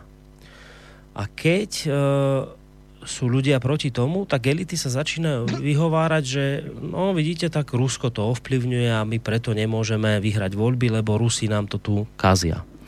V 2017 urobil Inštitút pre verejné otázky, to je politická mimovládka. To nie je žiaden konšpirátor, to je mimovládna organizácia, za ktorou je pán Bútora, mesežníkov, ľudia okolo prezidenta Kisku v tejto chvíli, čiže toto naozaj nemôže nikto spochybniť. V 2017 urobili prieskum, aké na Slovensku, aké, aké hodnoty ľudia teda prezentujú väčšinovo, cítia blízkosť alebo vzdialenosť od následujúcich politických hodnot. Tak poviem vám, ako to dopadlo. Čo si Slováci v 2017 najviac prijali? Tak bola to podľa vás, ja neviem, na prvom mieste nejaký multikulturalizmus, ktorý teraz tlačí Európska únia a vyspelý západ, alebo to boli nejaké gender, ideológie, inklúzie, LGBTI záležitosti, alebo niečo podobné, spoločná armáda európska. Nož tak, na prvom mieste, čuduj sa svete, skončí, zacho- skončilo zachovanie národnej suverenity Slovenska v rámci EÚ. Druhé miesto obsadilo obsadila ochrana kresťanstva pred islamom. Tretie miesto patriotizmus, vlastenectvo. Štvrté miesto všeslovanská vzájomnosť, viera v jednotu slovanských národov. Tak toto sú všetko veci. Potom bola piata liberálna demokracia, šieste prehlbovanie integrácie európskej a až siedmy multikulturalizmus. Čiže opakujem, na prvých troch, respektíve štyroch priečkách skončilo presne to, čo z Európskej únie z Bruselu nepočúvame. No tak to je naozaj stojí na zamyslenie potom, že ak si tu väčšina občanov praje zachovanie národnej suverenity, ochranu kresťanstva pred islamom, patriotizmus, respektíve vlastenectvo, všeslovanskú vzájomnosť. Ak si toto praje väčšina ľudí, tak potom budú normálne, z normálnych okolností pre, presadzovať v eurovoľbách napríklad, alebo v akýchkoľvek iných voľbách ľudí, ktorí im toto slúbia. A keď takíto ľudia vyhrajú, či už teda na národnej úrovni, alebo na európskej úrovni, alebo majú šancu vyhrať tí politici, ktorí im toto slúbujú, lebo to chce väčšinová spoločnosť, no tak sa povie, tie voľby ovplyvnilo Rusko. A to, toto je tá šialenosť na tom celom, že tu chce, a podľa mňa o tom Petr hovorí, aj Stando, tu chce väčšinová spoločnosť niečo iné, ako si prajú elity. A keď elity nedosiahnu svoje, no tak sa to zho- musíte nájsť nepriateľa, ktorý to spôsobil a nepriateľ je Rusko. Rusko spôsobilo to, že tu vyhrávajú alebo majú šancu vyhrať voľby tí, ktorí chcú presne tie veci, ktoré si prajú ľudia. No, tak jestli můžu. Môžeš, jasné. Nej, ne, samozřejmě, aby jsme tady nebyli nějaký apologeti Ruska, není to jenom Rusko, samozřejmě jsou to i vnitřní nepřátelé, například ti hloupí staří lidé, seniori, na ty se musí zaútočit. Přece ty v těch 15 letech to vědí lépe. Eh, ono se to eh, pořád jako ještě dál diverzifikuje, jako kde, kde všude ten nepřítel. Eh, jsou hloupí vlastně všichni ti, kdo nepochopili ty obrovské vymoženosti a výhody, které nám přinesla Evropská unie. Eh, takže eh, celá řada lidí, kteří vlastně jsou hloupí a chudí, takhle se to dokonce dneska vlastně začíná už nenápadně traktovat. To znamená, ti, co jsou takzvaně úspěšní a bohatí, tak vlastně ti vědí velmi dobře, jak se to dělá, co je správné a ti ostatní jsou vlastně tak trošku ty troubové, kteří, kteří to nepochopili, že tohle je všechno bezvadný a že směřujeme k lepším zítřkům a, a tak dobře, tak když teda to nepochopili, tak je musíme nějakým způsobem alespoň umlčet, možná někdy i dokonce eh, odstranit, když k tomu bude jako ta správná příležitost. Ale já bych ještě chtěl říct, jako, co ta Evropská unie samozřejmě předvádí. Ona nás dezinformuje v podstatě, protože už jenom tím spin doctoringem, na který neupozorňuje nikdo, že vlastně ta hlavní média, ať už veřejnoprávní povahy, anebo, nebo soukromá, spoustu věcí nezveřejně. Přesně to, co si teď říkal. Třeba tak to samozřejmě by, měli, eh, by mělo být předmětem eh, velké diskuze, já nevím, třeba slovenské veřejnoprávní televize a slovenského rozhlasu. Eh, jak si, to, jaké pořadí vlastně těch hodnot, eh, které eh, vyznává slovenské obyvatelstvo. Ale to se neděje. To znamená i ten spin doctoring, že se vůbec nic nezděluje o věcech, které jsou nepříjemné a když jako už se nedá nic dělat, že už je to vlastně takového rozsahu, že se něco říct musí, tak je to zase patřičně zkresleno. Takže i to je vlastně svého druhu dezinformování. No a my právě, jak si, co se snažíme nějak si udržet zdravý selský rozum a pohybovat se teda v té, té své svobodě a nezávislosti, tak jsme vlastně nebezpeční tím, že si něco myslíme jiného, že si vůbec něco myslíme, že se vůbec snažíme to říkat nahlas. A to je asi ten problém. Takže dezinformační centrum může být klidně dneska ten Brusel. A jako nejskorumpovanější hnízdo evropské si samozřejmě zaslouží naší velkou pozornost, protože ta korupce, korupce je vlastně tou skutečnou příčinou eh, toho jejich chování. Petře, chceš aj ty k tomu něco? Ne, já myslím, že ani ne. Dobré. Já bych, jenom, já bych možná jenom dodal, uh, takovou jsem si tady našel teď zajímavou informaci o těch ruských souvislostech, uh, jak měříme různými metry. Uh, ty si, Boris, před chvílí zmínil uh, ty sportovní uh, záležitosti, olympiádu, mm. Soči a tak dále. A já jsem si našel, uh, našel uh, informace z doby, když se chystala olympiáda v Riu, Uh, tak uh, tehdy byla velká taková kampaň proti tomu, aby tam vystupovali nebo působili, uh, působili ruští atleté nebo ruští sportovci. No a já jsem si našel jako kvůli dopingu samozřejmě, jo. Na různé takové kauzy to možná bude někoho zajímat, z hlediska toho dopingu. A to jsou věci, které se v našich médiích moc neříkají, protože, a to navazuju na standu, na tu výběrovou informovanost. Tak třeba, když eh, se tady bavíme o tom, kdo kde e, pobíral nějaký doping, tak já tady mám například kanadský sprinter Ben Johnson vyhrál v září roku 88 olympijské hry v Soulu ve sprintu na 100 metrů, jenže tři dny poté mu bylo naměřeno pozitivně testování na stanozol, což je nějaký hormon, který je, má dopingové účinky. Eh, posléze přiznal, že ho užívá od roku 81, tedy 7 let. Eh, zároveň ale dodal, že dělal pouze to, co všichni ostatní. Eh, jdu dál. Britský sprinter Linford Christie, olympijský vítěz a evropský rekordman, byl v únoru 1999 usvědčen z užití anabolika zvaného Nandrolon a potrestán stopkou na dva roky. Americká sprinterka Kelly Whiteová v roce 2003 vyhrála jak 100 metrovou, tak dvojnásobnou trať na mistrovství světa Paříži zároveň, záhy bylo ale zveřejněno, že byla pozitivně testována na modafinil, opět doping samozřejmě. Eh, dále, dále byly odebrány zlaté medaile, mimochodem, jo, posledně. Britský sprinter Dwayne Chambers byl v únoru 2004 uh, přistižen uh, při tom, že uh, použil steroid THG. A stejný trest za stejný prozišek čekal také světového rekordmana v běhu na 100 metrů američana Tima Montgomeryho. A teď mi, eh, prosím, pěkně někdo řekněte, jestli jste se tyhle informace dozvěděli v českých médiích v době kampaně proti ruským eh, atletům nebo proti, nebo na téma ruského dopingu eh, před olympiádou tam či onde, ať už to byla zimní v nebo, nebo letní kdekoliv jinde, to jsou přece jasná čísla, jasná jména, jasná, jasná fakta. A na těch je, já rád používám příklady z mimo politické oblasti, protože na těch, vlastně na, té, na té, tomto příkladě je nejvíc vidět ta politika. Možná mnohem víc než na samotných politických informacích. Hmm. Tam se vždycky čeká nějaký zkreslení nebo vždycky se tam čeká nějaká, nějaké cinknutí.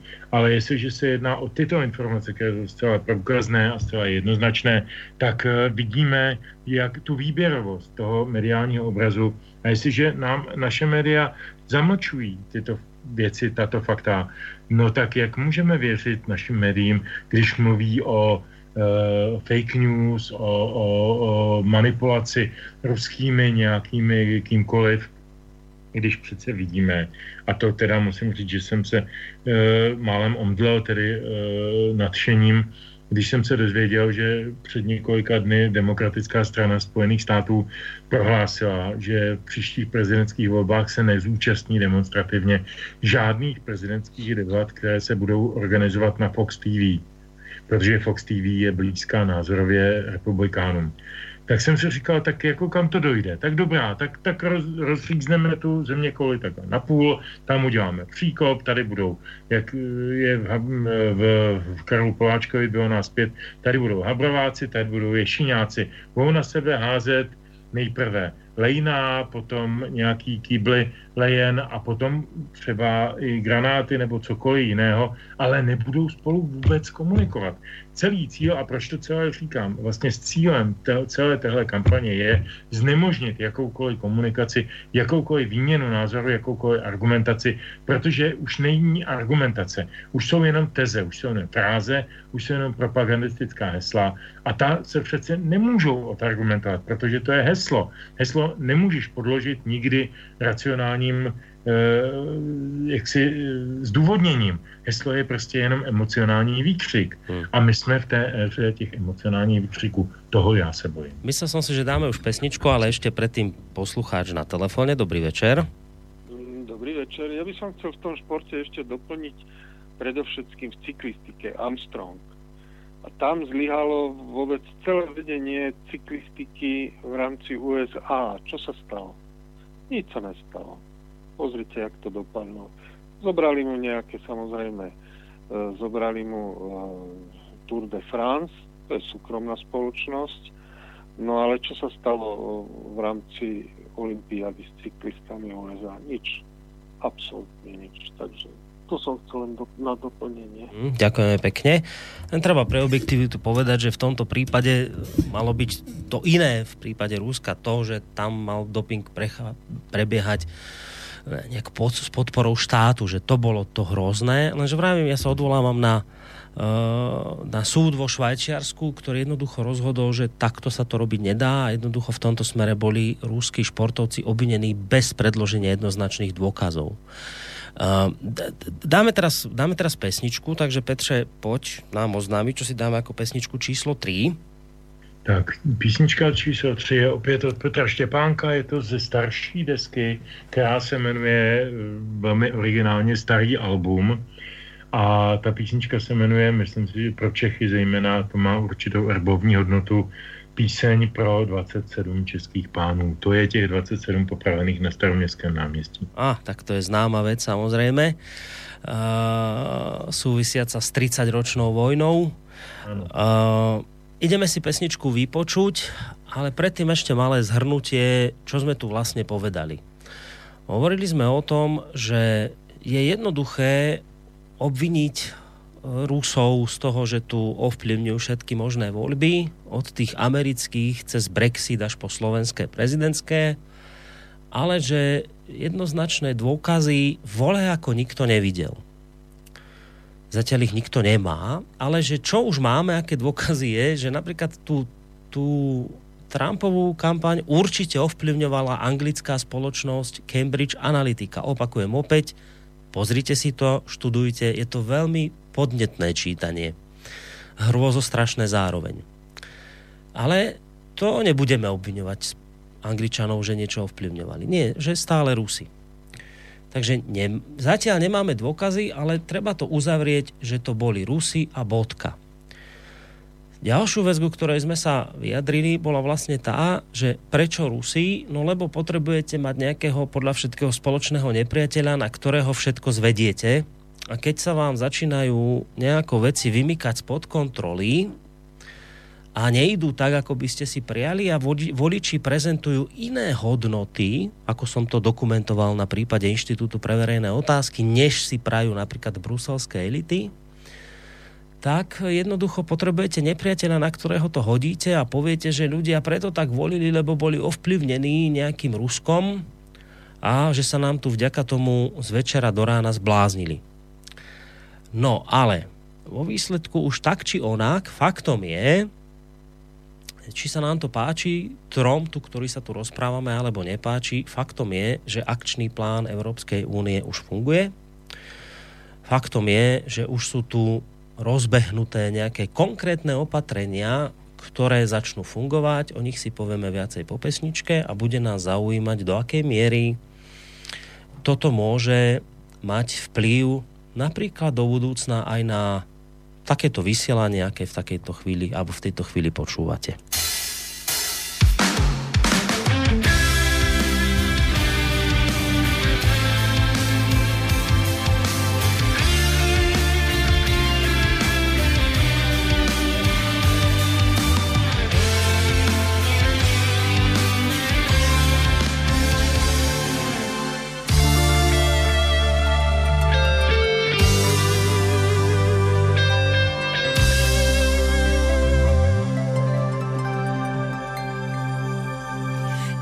Někdo tvrdí, že je černá barva bílá. Pámu s námi, to je teda síla. A pak chce důkaz, jak jsme loajální. No to je doba v skutku epochální. Doba žádá a doba potřebuje jenže často taky dělá z lidí zmije. Zaživa z nich ještě klidně svlíká kůži. Pak jsou nevšímaví, tupí, slepí, hluší.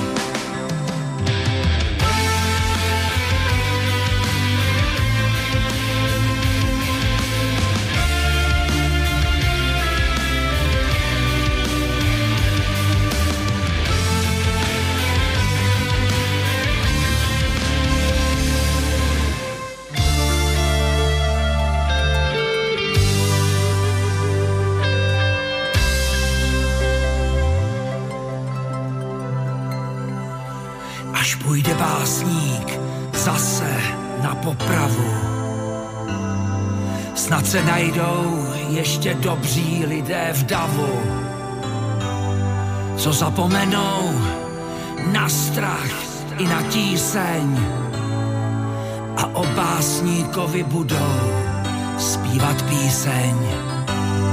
Protože píseň to je bomba atomová. Není nikdo, kdo se před ní schová. Píseň nejde zavřít do vězení.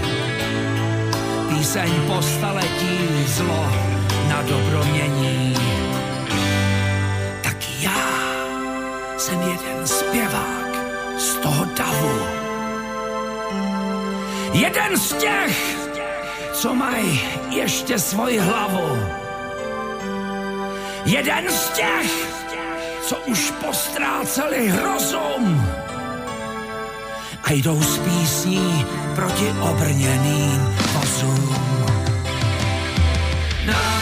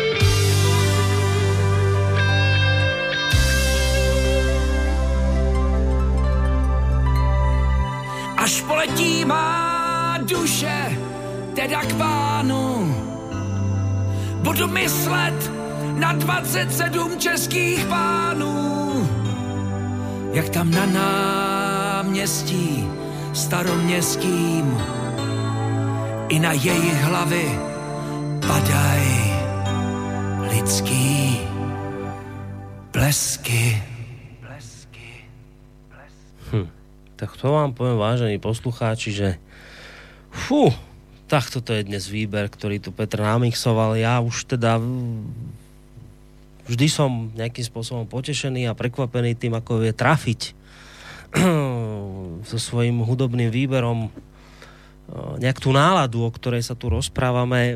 Je zvláštne, že vlastne táto, tieto pesničky si Petr vyberal, ale také dobre dva týždne predtým, ako sme túto reláciu vôbec vysielali, ešte téma nebola vôbec jasná. A teda poviem ti, že dnes si teda navyberal naozaj mimoriadne dobre. Tak za to fakt veľká, veľká pochvala smerom k tebe letí. Já Ale... myslím, že chvála patří hlavně Petru Štěpánkovi, on je autor těch písniček a, a myslím, že... To sú teda slova. To ti poviem. To, to je teda fakt neuveriteľné, čo ten chlap tam spieva. Mimochodom s tým vytrhnutým jazykom 27 pánov skončil Jan Jesenius, Slovák, slovenský lekár, ktorý tam stál spolu s tými obsudenými pánmi na staromestskom námestí. Ale to nie je téma dnešnej relácie. Ja som hovoril o tom, že túto záverečnú polhodinku, samozrejme popri vašich otázkach, ak budú, by sme mohli venovať tomu, čo vlastne toto do budúcna môže priniesť. Aby sme sa vôbec mohli o tomto porozprávať, treba si povedať na úvod, že čo vlastne tá Európska únia rozbehla, čo sa pod tým akčným plánom myslí. Už sme hovorili o tom, že Ten akčný plán má reagovať na ovplyvňovanie volieb, samozrejme nie len Ruskom, ale nakoniec zistujeme, že vlastne ide o Rusko, lebo máme 50 blížiacich sa volieb a teda treba s tým niečo robiť, tak Európska únia urobila akčný plán boja proti dezinformáciám a poskokom Ruska. A začala nejakým spôsobom vyvíjať uh, nejaké aktivity smerom aj k národným štátom, aby tiež sa pripojili do tohto boja, lebo je to veľmi dôležité.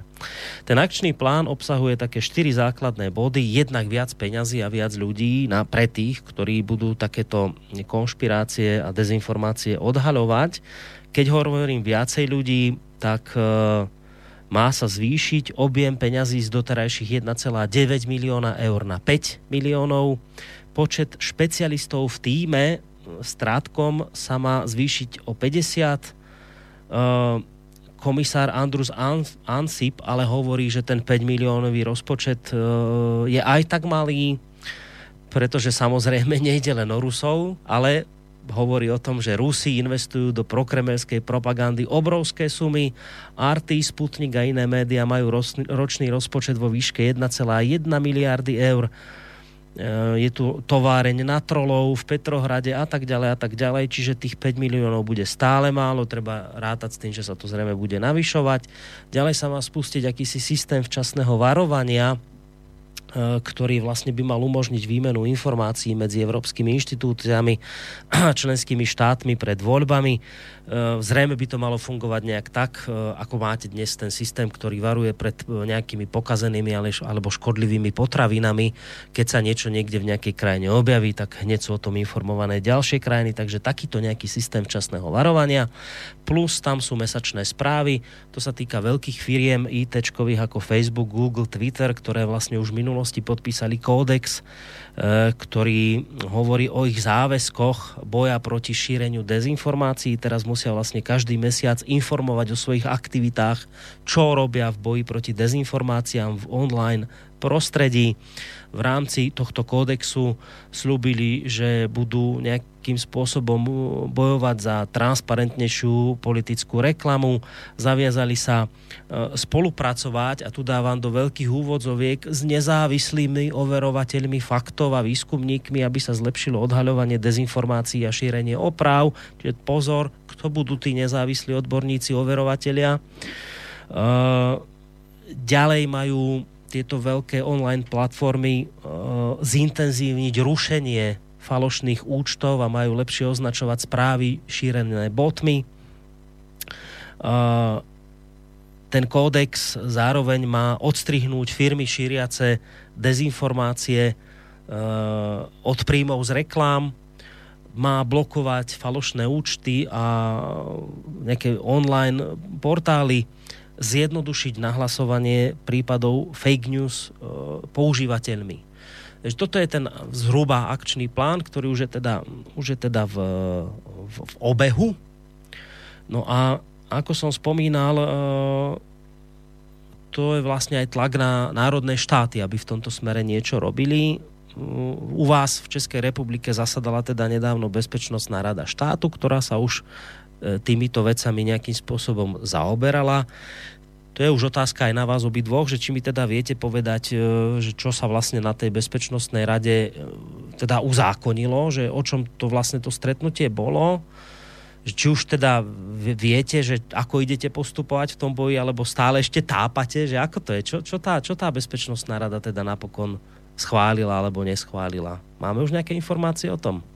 Tak, jestli můžu, já bych jenom eh, zareagoval ještě na jednu předchozí Borisovu informaci, jestli tady eh, recitoval nějaká čísla, která nějaké ruské zdroje mm, investují do nějaké propagandy.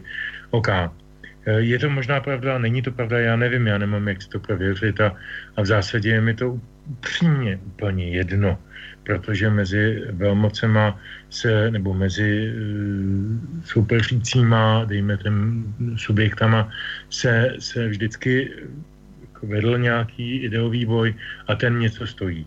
Mě by, abychom tedy byli tou demokracií, uh, která je lepší než ta autokracie, která údajně je v Rusku, nebo v Číně, nebo jinde, tak mě by strašně zajímalo, kolik teda my dáváme do těch protiopatření. A to jsem se nikde nedozvěděl. Já teď slyším od tebe a četl jsem to i v našich médiích, kolik který ruský orgán dává na který, eh, který ruský eh, propagandistický eh, tlampáč. A mě by fakt zajímalo, kolik dáváme na, na hlídacího psa, na Forum 24, na neovlivní CZ, na evropské hodnoty, na Europeum, na, na tisíce dalších organizací a, a portálů a, a jiných eh, státních i nestátních, vládních, nevládních organizací, kolik to je peněz. Protože, jak říká Honza Schneider, eh, známý český bezpečnostní analytik, vždycky hledejte stopu peněz, protože tam je pravda. Pravda je tam, kdo vysí na penězích, zejména na veřejných, protože EA, jak známo, je vždycky nejlepší dlužník, protože platí sice pozdě, ale spolehlivě, vždycky zaplatí. Eh, když, zejména když je teda ještě tam pod, motivován nějakou vratkou, nějakým, nějakým, nějakou osobní angažovaností, ale to teď jako jsem ne, nezatahuju, to je jen tak pobočná poznámka. Eh, říkám, mě by fakt zajímalo, kolik naše země, kolik jiné země, jiné země Evropské unie vynakládají na tuhletu propagandistickou aktivitu. A pak bych dal ty dvě čísla proti sobě a teď, kdyby ta čísla byla opravdu pravdivá, a já ještě věřím tomu, že ta čísla o Rusku jsou pravdivá, když je zveřejňují ty západní zdroje, dobrá, v pohodě, tak ať teda zveřejní proti tomu svoje čísla. Já jsem viděl třeba eh, mnoho eh, dokladů o tom, kolik různých vojenských základen, přístavů, letišť vojenských a tak dále mají Spojené státy nebo státy NATO po celé Evropě a kolik má po Evropě podobných základen Rusko. Myslím si, že by to vyjádřil asi dobře číselný poměr 1 ku 50 nebo 100. Uh, je to zhruba v tomhle poměru. Takže mě by fakt zajímalo, já jsem přítel čísel, já jsem studoval matematiku a mám to rád. Mám rád, když se říkají tvrdá fakta, tvrdá čísla, eh, o kterých nemá smysl diskutovat, protože jsou jasná. Tak ať mi laskavě někdo, teda z té slavné Evropské unie, sdělí, kolik celý ten debilní program toho akčního plánu, eh, což je v podstatě jenom propagandistická nálepka, to nic jiného není, Eh, jak říkal Standa, akčních plánů známe spoustu. Akční program lednového pléna KSČ z roku 68 například mě napadá jako první. Tak, eh, tak to, to známe, že jo? To, jsou, to jsou jenom fráze, to jsou jenom floskule. Tak kolik to celý stojí? A pojďme to porovnat, kolik za to platíme. A kolik za to platí druhá strana a jaký je výsledný efekt. A to myslím, že by byla docela zajímavá, eh, zajímavá výsledovka. Stando? No, tak jako samozřejmě eh, zveřejňovat eh, tady jaksi nějaká čísla, která se týkají eh, ruských médií, jako jsou opravdu legrační, protože podívejme se, jak, si, jak jsou forzírována západní média, jak, jaké mají nepochybně obrovské rozpočty a do značné míry celá řada z nich působí velmi demagogicky a velmi, velmi propagandisticky dnes. Opravdu tohoto vývoje jsme si dočkali, to já jsem si nemyslel před 30 lety, že budu zjišťovat, jak všude možně lže Reuters nebo BBC nebo New York Times. To je, jako, to je pro mě prostě eh, omračující, jakým způsobem jsou schopni prostě jak, jak si prezentovat stoprocentní lži a jak si to už jsem, myslím, několikrát říkal, že mám řadu důkazů k těmto lžím. Jako jo. Takže, eh, takže jsem je prezentoval veřejně. E, takže e, to, to je prostě jedna strana té mince. Můžeme to srovnat ještě s tím, s tím s třeba se zbrojením. Všichni víme, jak mnohonásobně třeba zbrojí Spojené státy a, a jak, zbrojí, jak zbrojí Rusko, takže jako a také samozřejmě ten, ten nepoměr a při tom všem, jak si se neustále prostě hovoří o tom, jak my musíme jak si zlepšit zahraniční obchodní bilanci, který překládám to, co, se, to, co je skryto za slovy eh, Spojených států a nakoupit od nich zbraně. Eh, další, já nejsem proti tomu, abychom, abychom zbrojili, ale zbrojíme si prostě jaksi ze, ze svých vlastních zdrojů a se svými vlastními zbrojovkami podpoříme sami sebe třeba. Takže takových rozpočtů, prostě já na ta čísla už jako docela, docela kašlu. My tady máme celou řadu jako jakýsi podivných organizací, kteří neustále něco oceňují, Pricewaterhouse, Ernst Young a tak dále. A víme, že to jsou jenom už dneska vymyšlená na, na základě nějakého zadání, prostě vymyšlené jaksi výsledky nějakých ratingů, jenom proto, že se to někomu hodí v nějakém konkurenčním boji. To taky trochu reaguju na to, co se říkalo prostě ohledně všech těch potravin a takových těch věcí, že prostě tady budou sou, součástí vlastně toho všeho bude jakýsi v podstatě systém, který bude sloužit nějakému nadnárodnímu boji s konkurencí, to znamená, jedou se očernějí tam někde potraviny a jinde prostě zase, zase, zase a pak se to tedy přes média propere, aniž by zase k tomu, jak si, jak si byly řádné nějaké expertízy nebo aspoň jako nějaké komparace s jinými zeměmi třeba ukázalo se, že třeba je to to též a tak dále, prostě jenom proto, aby zvítězil ten či onen třeba obchodní řetězec nebo ta či ona nadnárodní firma. Takže já ten systém, který se tady vytváří celoevropského informování, špehování, vyzývání k udávání, opravdu prostě musím vidět jako něco nejnebezpečnějšího teď v této době. Jo, nebezpečnějšího než cokoliv jiného, protože pak už jako jenom, je, to, je to jenom už jenom válka, jo, která prostě může po tomhle tom všem přijít. Jo, ta, ta snaha um, dostat pod sebe všechny informace a na základě těch informací si rozehrát nějaké své, své hry, to je prostě nejenom, že to je, že to je prostě nebezpečné, ale je to úplně proti všemu, je to proti ústavní třeba ve vztahu k národním státům, protože když já tady budu vlastně kontrolovat teda, což je dobré, že se budou kontrolovat nadnárodní firmy, jakoby, jestli, jestli bojují s něčím, ale oni jsou kontrolovány, jestli, jestli prostě bojují proti těm národním státům v podstatě, to znamená, jestli řádně okupují, když to tady přeložím zase, jestli řádně okupují jejich sdělovací prostor. Jo? E, Petr se ptal, jako kolik se do toho dává, samozřejmě nevíme, to je, to je, to je další zprostota. E, je to tady prostě opravdu odhadováno dnes a to jsou naše prostě jako, jako, jako, jako odhady velmi nepřesné, že 14 až 18 miliard korun třeba se sype do e, různých nevládek, které e, vlastně představují ta nová média, která e, působí velmi propagandisticky. No tak si to zkusme znásobit třeba, já nevím, podle počtu obyvatel v různých zemích, kolik to asi tak může být, e, kolik se sype e, už jenom do té současné propagandy. A teď tady ještě je výzva, aby se to ještě navýšilo, zvýšila se e, jako nějaká umělá e, zaměstnanost a abychom to my všichni zaplatili. A zase 5 milionů eur nějaká Evropská unie zase to rozdává, jak kdyby to bylo jejich, e, opakujme pořád dokola dokola. Ty peníze v té Evropské unie jsou naše peníze, my se za ně zavazujeme. My potom dostáváme jakési půjčky ještě navíc, kterými se zavazujeme, eh, abychom ještě potom platili prostě i nějaké úroky. Ještě bych chtěl uh, jeden příklad třeba, jak, si tady sdělí, jak, jak je to teda vlastně s těma, s těma neziskovkama a s tím jejich fungováním a, a s potom informováním o tom, jak je to, jak je to vlastně ve skutečnosti. Transparency International organizace, která má nezávisle vyhodnotit to, jak jsme skorumpovaní. Ta organizace prokazatelně pobrala peníze z ministerstva vnitra. Nic, ticho. Větší korupci už si nedovedu představit. Ministerstvo vnitra si vlastně zaplatilo hodnocení korupce. Hm. Jo? No, ano, však oni fungují z verejných zdrojů, z, z rozpočtu ministerstiev, z eurofondov a potom niečo málo aj zo zahraničných fondov. Že to, to je to zvláštne, že oni budú posudzovať korupciu a pritom žijú z nejakých uh, grantov od, od ministerstiev. To je to zvláštne. Já jenom chci ty... říct, že já strašně nevěřím všem těmhle těm uh, různým číslům, který nám tady publikuje Evropská unie a už vůbec dneska nevěřím všem těm analýzám, expertům, všem takovým těm no, no. bankovním informacím, grafů, jako těch podvodů už je tolik, jo, jako renomovaným firmám, které prostě dávají celým státům prostě nějaká Ačka, Bčka, C minus a já nevím, co všechno. Prostě mě už to ani nebaví citovat, protože no, no, však... sice tvrdá čísla, jak říká Petr, ale ona ta čísla často nevypovídají, nevypovídají vůbec o něčem a my nemáme možnost, jak je verifikovat. No, nakonec zjistíme, že ty ratingové agentury, čo pridávali Ačka, Bčka, Cčka, tak uh, sa spolu podielali na finančnej kríze, ktorá potom vypukla.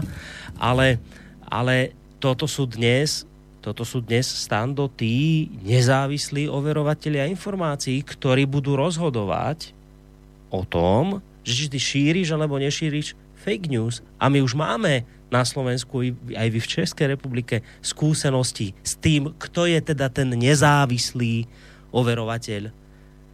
To sú tí smatanovia, to sú tí Jandovia, to sú tie hlídacie psy a podobní, to sú tí vraj nezávislí, ale keď sa pozrieš na to, tak kade ako krížovo sedia v ťažkých konfliktoch, záujmoch rôznych mimovládnych organizáciách. Uh, nezávislý, ale nakoniec zistíš, že ťažké prozápadné smerovanie, euroatlantické, e, všetky tie multikultúrne veci, e, tvrdo raziaci. Čiže toto sú tí nezávislí ľudia. Tam, nezávi- tam nenájdeš nezávislých odborníkov z nejakých konzervatívnych, e, ja neviem čo, občianských združení alebo z niečoho podobného. To sú všetko ľudia, ktorí jedno, jednoducho razia dnes tento narratív No, když jenom jeden příklad, z těch příkladů by bylo spousta. Osobní třeba paní Krnáčová nám dělala primátorku, předtím byla náměstkyní eh, ministra vnitra, ale co dělala předtím? Předtím byla v Transparency International šéfkou a stala se tak náměstkyní ministra vnitra.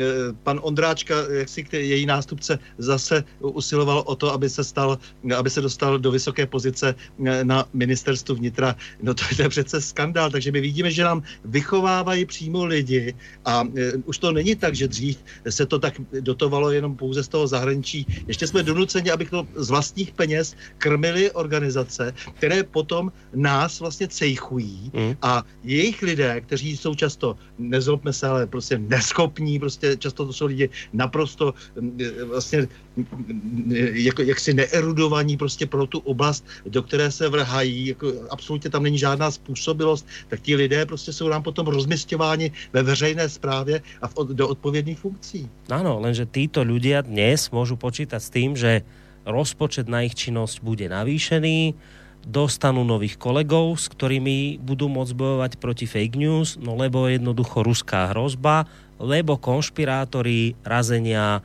typu Žantovský, e, Novotný, Koróni a spol s tým treba niečo robiť, s tým treba bojovať a títo ľudia sa dnes budú viesť na tejto vlne, lebo existuje akčný plán boja Európskej únie práve proti týmto veciam. A preto ja som sa vás pýtal, čo môžeme do budúcna z tohto hľadiska očakávať, lebo to je na mieste otázka, kam toto mieni ďalej zájsť, pretože ja som tu čítal pár bodov z akčného plánu, ktorý hovorí, a, a dnes Európska únia sa teší z toho, že už teda veľké IT spoločnosti začínajú konečne uh, rušiť účty fake news používateľov. Uh, dokonca teda sa vyjadril eurokomisár pre bezpečnostnú úniu, pán Julian, Julian King, ktorý teda už ocenil spoločnosti Google, Facebook, Twitter, Mozilla, že sa snažia, že už teda v tomto smere postupujú zodpovedne, ale zároveň im pripomenul, že pred májom, keď sa VU bude rozhodovať o zložení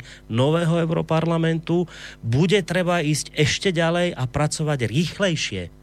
Bude treba pridať súdruhovia v tomto vašom snažení a zrejme podľa všetko prekročiť plán cez 100%, bude treba pridávať, lebo ak nepridajú, tak v tom akčnom pláne sa hovorí o vysokých sankciách pre tieto IT firmy.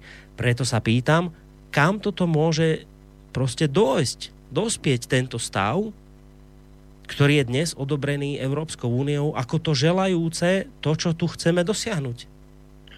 Tak jestli můžu, tak já v tom vidím dvě uh, úrovně uvažování. Jedna úroveň je politická, to je ta, o které se celou tu dobu bavíme, ale jedna je také ekonomická.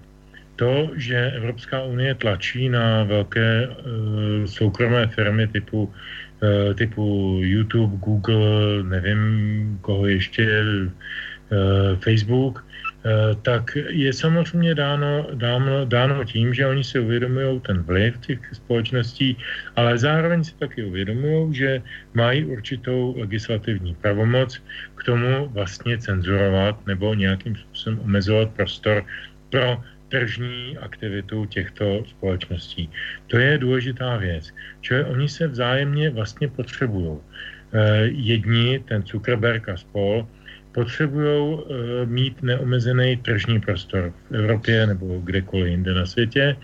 A jsou ochotní, protože jsou to jenom křiftmani, tam nejde o žádnou ideologii, jsou ochotní vlastně splnit jakékoliv přání, které jim uh, předloží nějaká taková instituce, jako Evropská komise třeba, která v jejich očích a vlastně fakticky má určité možnosti jak je omezit v tom tržním rozvoji.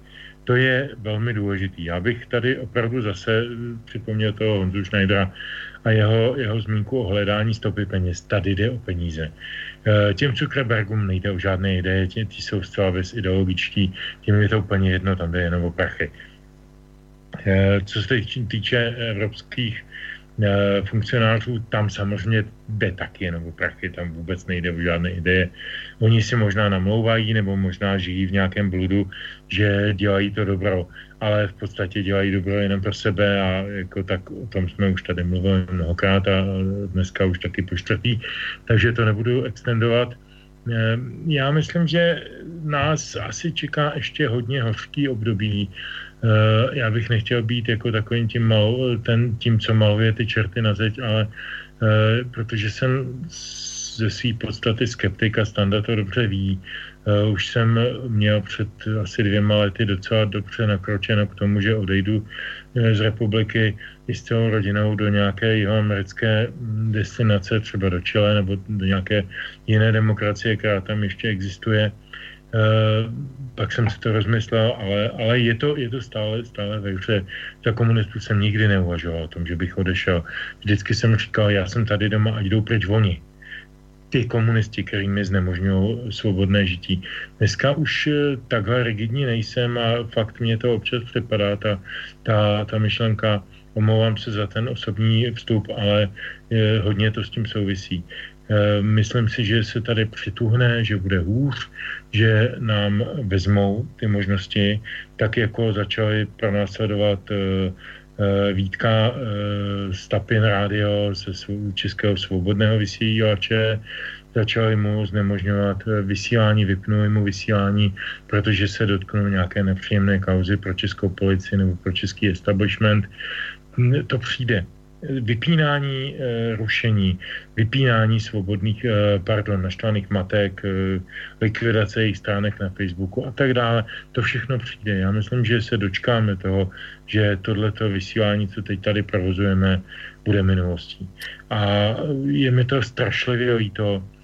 Nechci být ošklivým prorokem a nemám v sobě sebe menší v tuto chvíli Eh, prostor pro jakýkoliv optimismus. Takže ptáš se, Boris, eh, hmm. co nás ještě může čekat? Ano, všechno nejhorší. Stando, ako to vidíš ty? Ako človek, ktorý si tiež už prešiel uh, niečím významným v minulosti, však teba poznáme ako disidenta, ktorý podobne ako Petr kritizoval minulý režim. Uh, takže zrejme ty vidíš tie paralely uh, so súčasnosťou vo nejakých eh, pestrejších farbách ako bežný člověk. Ako to teda vidíš ty do budoucna? Po tomto všetkom, o čom tu dnes hovoríme tak samozřejmě moje jaksi přesvědčení je optimistické, poznání pesimistické, takže takhle to nějak je. A já jsem tehdy hůčel dokonce do Petra, když chtěl odejít pryč, tak jsem říkal, hele, ono se to nějak je třeba vydržet a prostě, jo, trošku někdy nevidět, eh, jak si jenom jako ty mraky a ono nakonec to slunce někde vysvětne a tady šlo vlastně o ty americké volby a říkal, tady jsme si seděli, vyprávěli jsme si o tom vlastně, jak Fox News jako versus ty ostatní, jak vlastně to nějakým způsobem válcuje, jak už se dokáže dokáže říct i na západě, že vlastně média lžou a že vlastně ta média prohrála eh, ten svůj eh, boj, ta, ta média, která prostě představují dnes, tady ta mainstreamová média, která představují dnes v podstatě ten nejnebezpečnější zdroj dezinformací. A nakonec teda Petr to vydržel ty dva roky další, takže já věřím, že ještě vydrží. A když vydržíme všichni, tak dobře, i když se bude vypínat, bude se rušit a tak dále, tak pořád jsou tady nějaká společenství lidí, je třeba na to sázet, je třeba vytvářet vztahy, vazby, je třeba se nějakým způsobem propojovat, ne se pořád hádat, jak si ti lidé, kterým, kterým leží osud eh, našich eh, zemí na srdci a eh, věřím, že, to, že, se, že se to nakonec může i zlomit, protože konec konců člověk mění, pán Bůh mění. Není to vždycky po našem, můžeme vidět ty věci sebetemněji, ale nakonec přece jenom, jak se, se to vždycky uděje trochu jinak. Jo, já si dovedu představit, tak lidi v těch totalitních režimech, když ty režimy e, se rozjeli a byli potom jako v tom, v tom nejlepším a tom nejvítěznějším a tak, tak jak, jak ztráceli prostě jakoukoliv naději, no a nakonec to taky pominulo. Takže eh, nějaká naděje tady je, samozřejmě vidíme, že ty globalizátoři už dneska prohrávají aspoň tak. Samozřejmě dojde k nepřehledné situaci. Eh, bude se snažit eh, uzurpovat moc kde kdo. Eh, vidíme, že přestávají opravdu platit všechna možná pravidla, že to, na čem stála ta euroamerická civilizace, na o něch pravidlech, která se složitě za složitých turbulencí formovala tady, jak si dá se říct, 2000 let minimálně, nebo ještě víc, tak, tak vlastně ta ta, ta pravidla jsou dnes rozvolněná, zdá se, že je to konec, možná na nějaký čas, ale přece jenom máme ještě možnost v nějakých třeba enkláva, enklávách zajímavě fungovat. E, přece Petr předtím říkal docela optimisticky, že si myslí, že ani Německo neustojí tu svoji dominanci. My máme tady někde tu svoji střední Evropu, já každého vždycky vedu před mapu a říkám, tady se přece jenom chováme a přemýšlíme jinak. My jsme středoevropané a nehrajeme si furt na to, že, že prostě musíme tam nebo tam. My tady můžeme dělat e, svoji politiku, my tady můžeme vytvářet svoji kulturu, my si tady můžeme prostě vytvořit přece jenom nějaké prostředí, ve kterém se může i slušně žít, ale musíme vydržet. Já si myslím, že prostě musíme vydržet. To je, to je celé. Jakmile se necháme eh, rozhádat, jakmile se začneme bát, no tak samozřejmě eh, půjde loď ke dnu. No, ja nechcem samozrejme naťahovať dĺžku tejto relácie, je to len ako taká drobná poznámka, čoho sa možno obávam najviac ja, keď sa pozerám do tých akčných plánov, tak je tam ešte jedna, ten posledný bod a ten je pre mňa úplne najhrôzostrašnejší a to je bod vzdelávanie. Ďalším cieľom Európskej únie je zvyšovanie informovanosti a podpora mediálnej gramotnosti. Hovorí sa o zvýšenej podpore pre médiá, mimovládky a nezávislé iniciatívy. Pozornosť je venovaná všeobecnej spoločenskej odolnosti voči dezinformačným kampaniám. Členské štáty únie by mali zabezpečiť mediálnu gramotnosť svojich obyvateľov a takisto by mali poskytovať dostatočnú podporu skupinám nejakých fakt čekerov a výskumníkov my máme už skúsenosť s tým, kto sa nám na Slovensku rozlietol ako taký krdeľ krkavcov po školách. To sú všetko opäť ľudia, ktorí ja, ja nechcem, aby školili moje, moje dieťa, pretože ja vidím, že to nie je školenie, ale to je indoktrinácia. A začínam si prostě všímať aj na základe možno nejakých prieskumov, ktoré aj v tejto chvíli napríklad vychádzajú k, k prezidentským voľbám, že kde tá mládež inklinuje k akým hodnotám a, a zistujem, že prostě tá indoktrinácia začína zaberať, začína fungovať a že začína mať taký pocit, že tí, ktorí budú mať snahu možno niekedy umočať aj toto rádio, pochopili, že už nezmenia Žantovského ani, ani Novotného a dokonca ani Koroniho, a že ten, s kým sa ešte dá pracovať, sú deti. Mládež na základných školách najlepšie hneď alebo prípadne už na škôlky utekať. A tam už od malička rozprávať, kdo je ten zlý, kdo je ten nebezpečný, koho nepočúvať, kto je fašista, odkiaľ vám hrozí nebezpečenstvo, ktoré myšlienky nesmiete vôbec počúvať a odmietnúť a bojovať proti ním.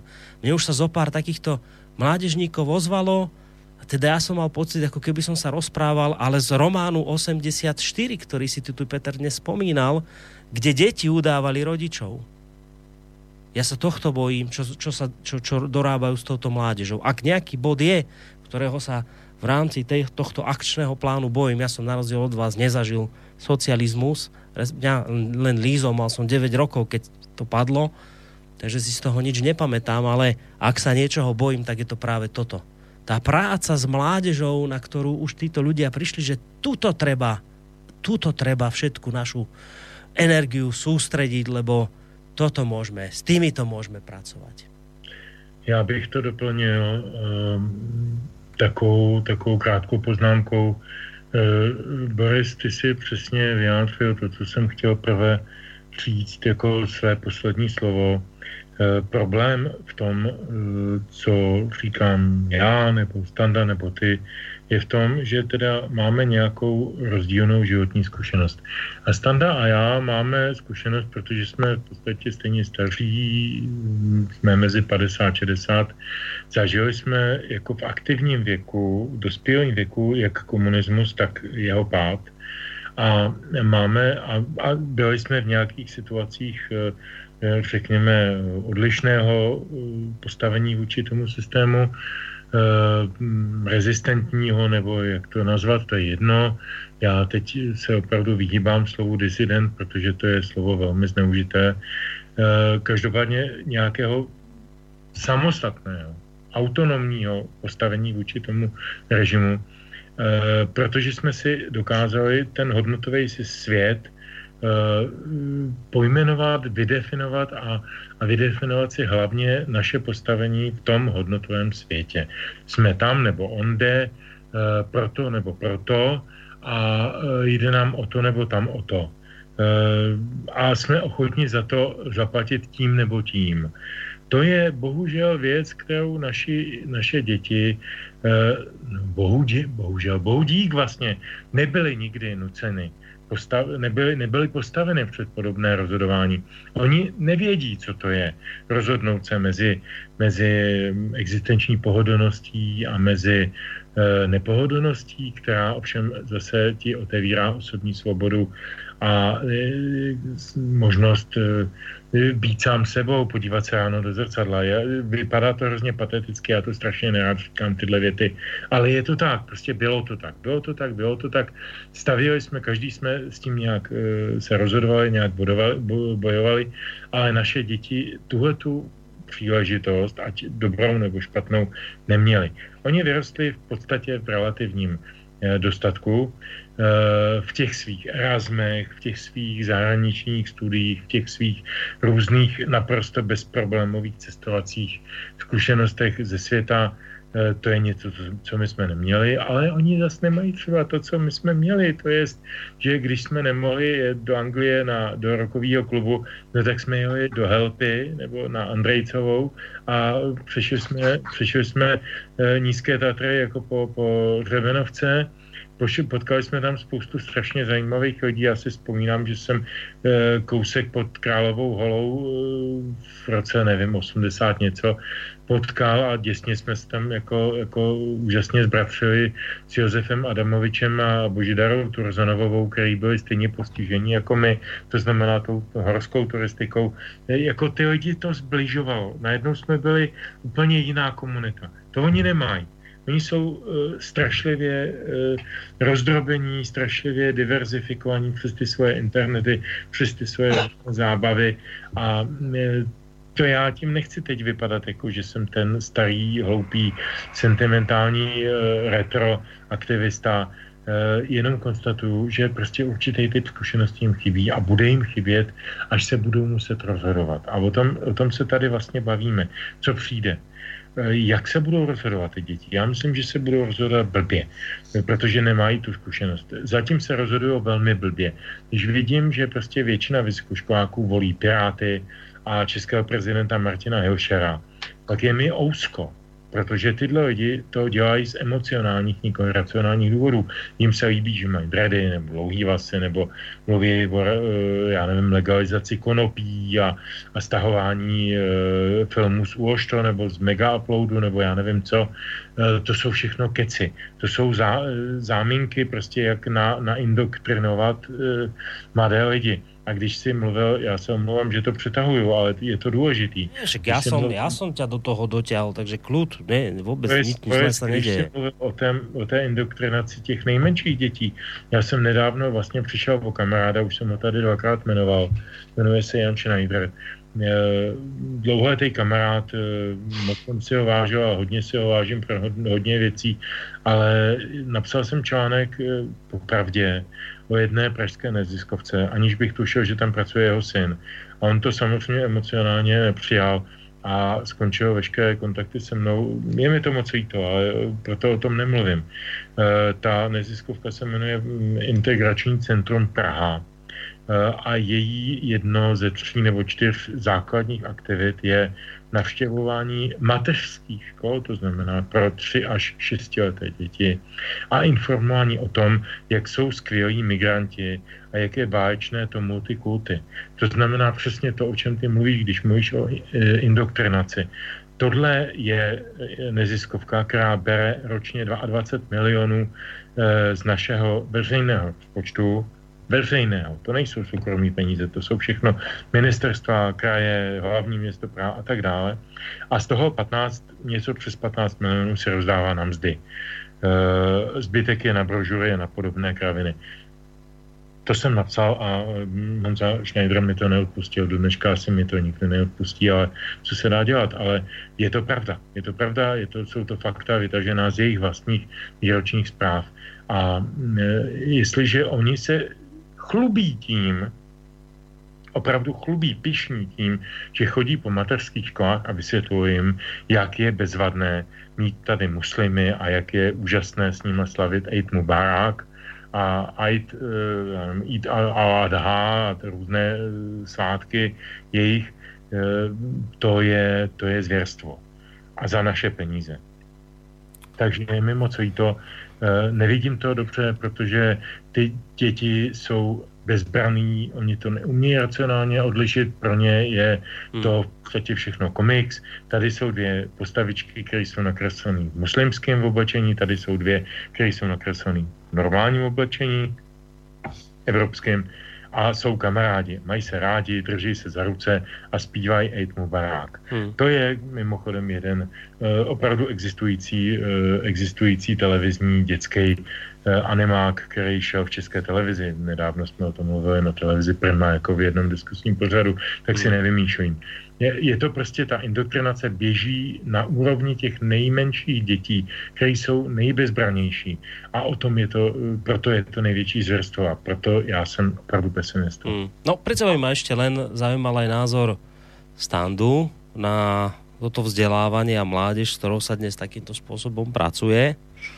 Tak u mě je to jednoduché, já budu dělat všechno pro to, aby byla jakákoliv možná indoktrinace škol, vůbec všech škol, prostě jako znemožněna skrze všechny ty neziskové organizace. To přece není možné, aby člověk tísni eh, docházel prostě do škol a škol, tam prostě studenty středoškolské. Já teda upřímně řečeno jsem i dost jaksi alergický na to, že vstupují politici, jakýkoliv politici eh, do škol. Eh, byl jsem na to alergický od počátku 90. let, všichni si navykli, že tam nakonec začali chodit a nekritizují kritizovalo se to, mě to vždycky dost vadilo, ať to byla pravice nebo levice, kdokoliv, e, ustálo se to, že se tam dělají vlastně svoje kampaně. Já si nemyslím, že prostě škola je vhodným místem pro e, politické kampaně, e, ale na, teď se to ještě jaksi navíc jaksi zdokonalo teda tou jednostranou indoktrinací e, jaksi nějakých manipulátorů, kteří potřebují prostě mít tu Evropu prostě na kolenou a e, proto tady řídí jakousi e, migraci a dělají si z toho obrovský biznis a vysávají vysávají veřejné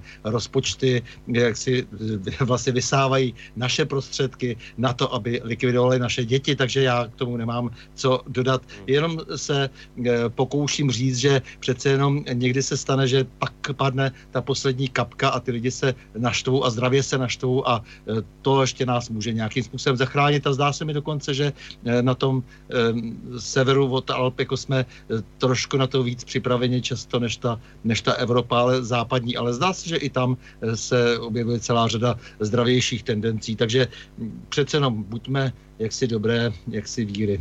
Dobre, tak tu poslednú kapku dnes dá Petr lebo nám oznámi záverečnou pesničku. Takže Petře, čo to bude? Je, to opět Petr Štěpánek, je to z desky Nebezpečný svět, což je ten náš svět kolem nás. A ta písnička, aniž bych to snad, jestli mám nějakou telepatickou schopnost, prostě ta písnička se jmenuje Odsouzení ke hříchu. Um, no já nevím, co k tomu dodat. Asi tak to je. Já děkuji moc tobě, Boris, děkuji Standovi, děkuji všem posluchačům a posluchačkám a moc se těším na slyšenou za 14 dní. Maj sa pekne, Petr. To bol Petr Žantovský, mediálny analytik, vysokoškolský e, pedagóg. A máme tu ešte zároveň aj Standu Novotného, bývalého českého policajného prezidenta, toho času šéfa Asociácie nezávislých médií z České republiky. Pet, e, Stando, aj tebe pekný zvyšok večera.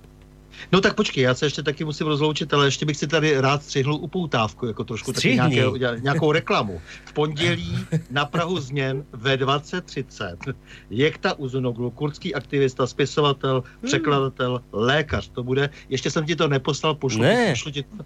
No, je, takže v pondělí bude Jekta Uzunoglu a e, takže samozřejmě všichni posluchači prostě, kteří mají zájem nejenom o ten e, blízký východ tohoto dě, dění tam, ale o strašnou spoustu interakcí právě tady s námi ze střední Evropou a tak dále, takže Jekta Uzunoglu velmi střed, e, všestranný člověk s velmi zajímavým životním příběhem. A čo Eh, znamená, tak. že Kurt? On- E, ano, to, Kurt. Čes, Kurt, žijící v Čechách. Áno, takže to, to bude veľmi Môžem- zaujímavé Kamarát, rozprávanie, je toto. Můžu do toho vstoupit? Môžeš, Ano. môžeš, vstup. Jak tu, jak tu já znám strašný léta, v roce 2007 jsem s ním napsal knihu Výpověď, Ano, eh, která pojednávala o jeho soudním procesu eh, s inscenovaným eh, českým státem, eh, tehdy hlavně ministrem vnitra eh, Janem Rumlem, který byl samozřejmě opět, jsme u té stopy peněz, byl o penězích a jak ta, jak ta byl naprosto protiprávně skoro tři roky vězněn v zadržovací eh, vazbě, eh, což je protiprávní, pak vysoudil po, po mnoha letech nějaké odškodnění, ale co tím chci říct, jako příběh tohoto člověka je strašně zajímavý, protože eh, on je nejenom kurd etnický, eh, byť teda žijící v Turecku oficiálně, je křesťan, je člověk, který tady v 70. letech studoval medicínu, byl spolužákem doktora Ivana Davida, což se obecně neví, a také byl kamarádem různých českých rezidentů, pohyboval se kolem eh, okruhu Charty 77, Petrušky Šustrový, eh, Václava Havla a podobně. Eh, Má z tohoto období velice zajímavé zážitky a e, možná nečekaný pro mnoho lidí, kteří žijou v bludech a, a. A, a je, to, je to strašně zajímavý člověk, jo, jako hodně neprůhledný, hodně, hodně takový jako eh, vzdálený běžnému, běžnému vnímání, ale pro člověka, který je zvyklý poslouchat mezi řádky, eh, je strašně zajímavý s ním mluvit. Já jenom k tomu osobní historičku, když jsem s ním vydal tu knížku Výpověď v roce 2007, tak jejím, eh, jejím eh, kmotrem byla Petruška Šustrová a pan, ta, pa, jak se jmenuje, eh, profesor, no, sakryš, eh, z výzkumáku jaderního, nadace Charty 77, Stando pomoct Je, mi. Janouch, Janouch. Janouch, František Janouch. E, oba dva se v zápětí od knihy odvrátili, začali pomlouvat, ačkoliv na ní měli velkou, velký podíl, protože e, jsem jí s Uzunogem přepsal já a já už jsem tehdy byl veřejný nepřítel. Tak to je jenom tak pro srandu, jako No. pro, pro, A, a přitom já, abych to ještě doplnil, vypadá, a, a, abych to ještě doplnil, tak já jsem byl zase, zase u toho, eh, když mi Petruška volala, psala tehdy na obhajobu eh, jak ty Uzinoglu články No jasně, v polovině 90. let. Já jsem, já, když to vyšla ta knížka, tak já, my jsme s Petruškou dělali pro Český rozhlas 6 komentáře oba dva vlastně ve stejném době a potkávali jsme se ve výtahu. A já jsem říkal, paní Šustrová, tak vyšel konečně ten Uzunoglu, přijdete na tu, na tu tiskovku a tohleto a tohleto. A ona se tak zach, zakabo, zakabonila, eh, za, zapráskala knírem a pravila, to myslíte vážně? Tak asi tak, no. No, no Já myslím, že to PR na ten pořad pondělí to bude dobrý. No asi myslím, že No, takže- takúto dobrú eh, potávku ešte Stando nemal na reláciu ako dnes.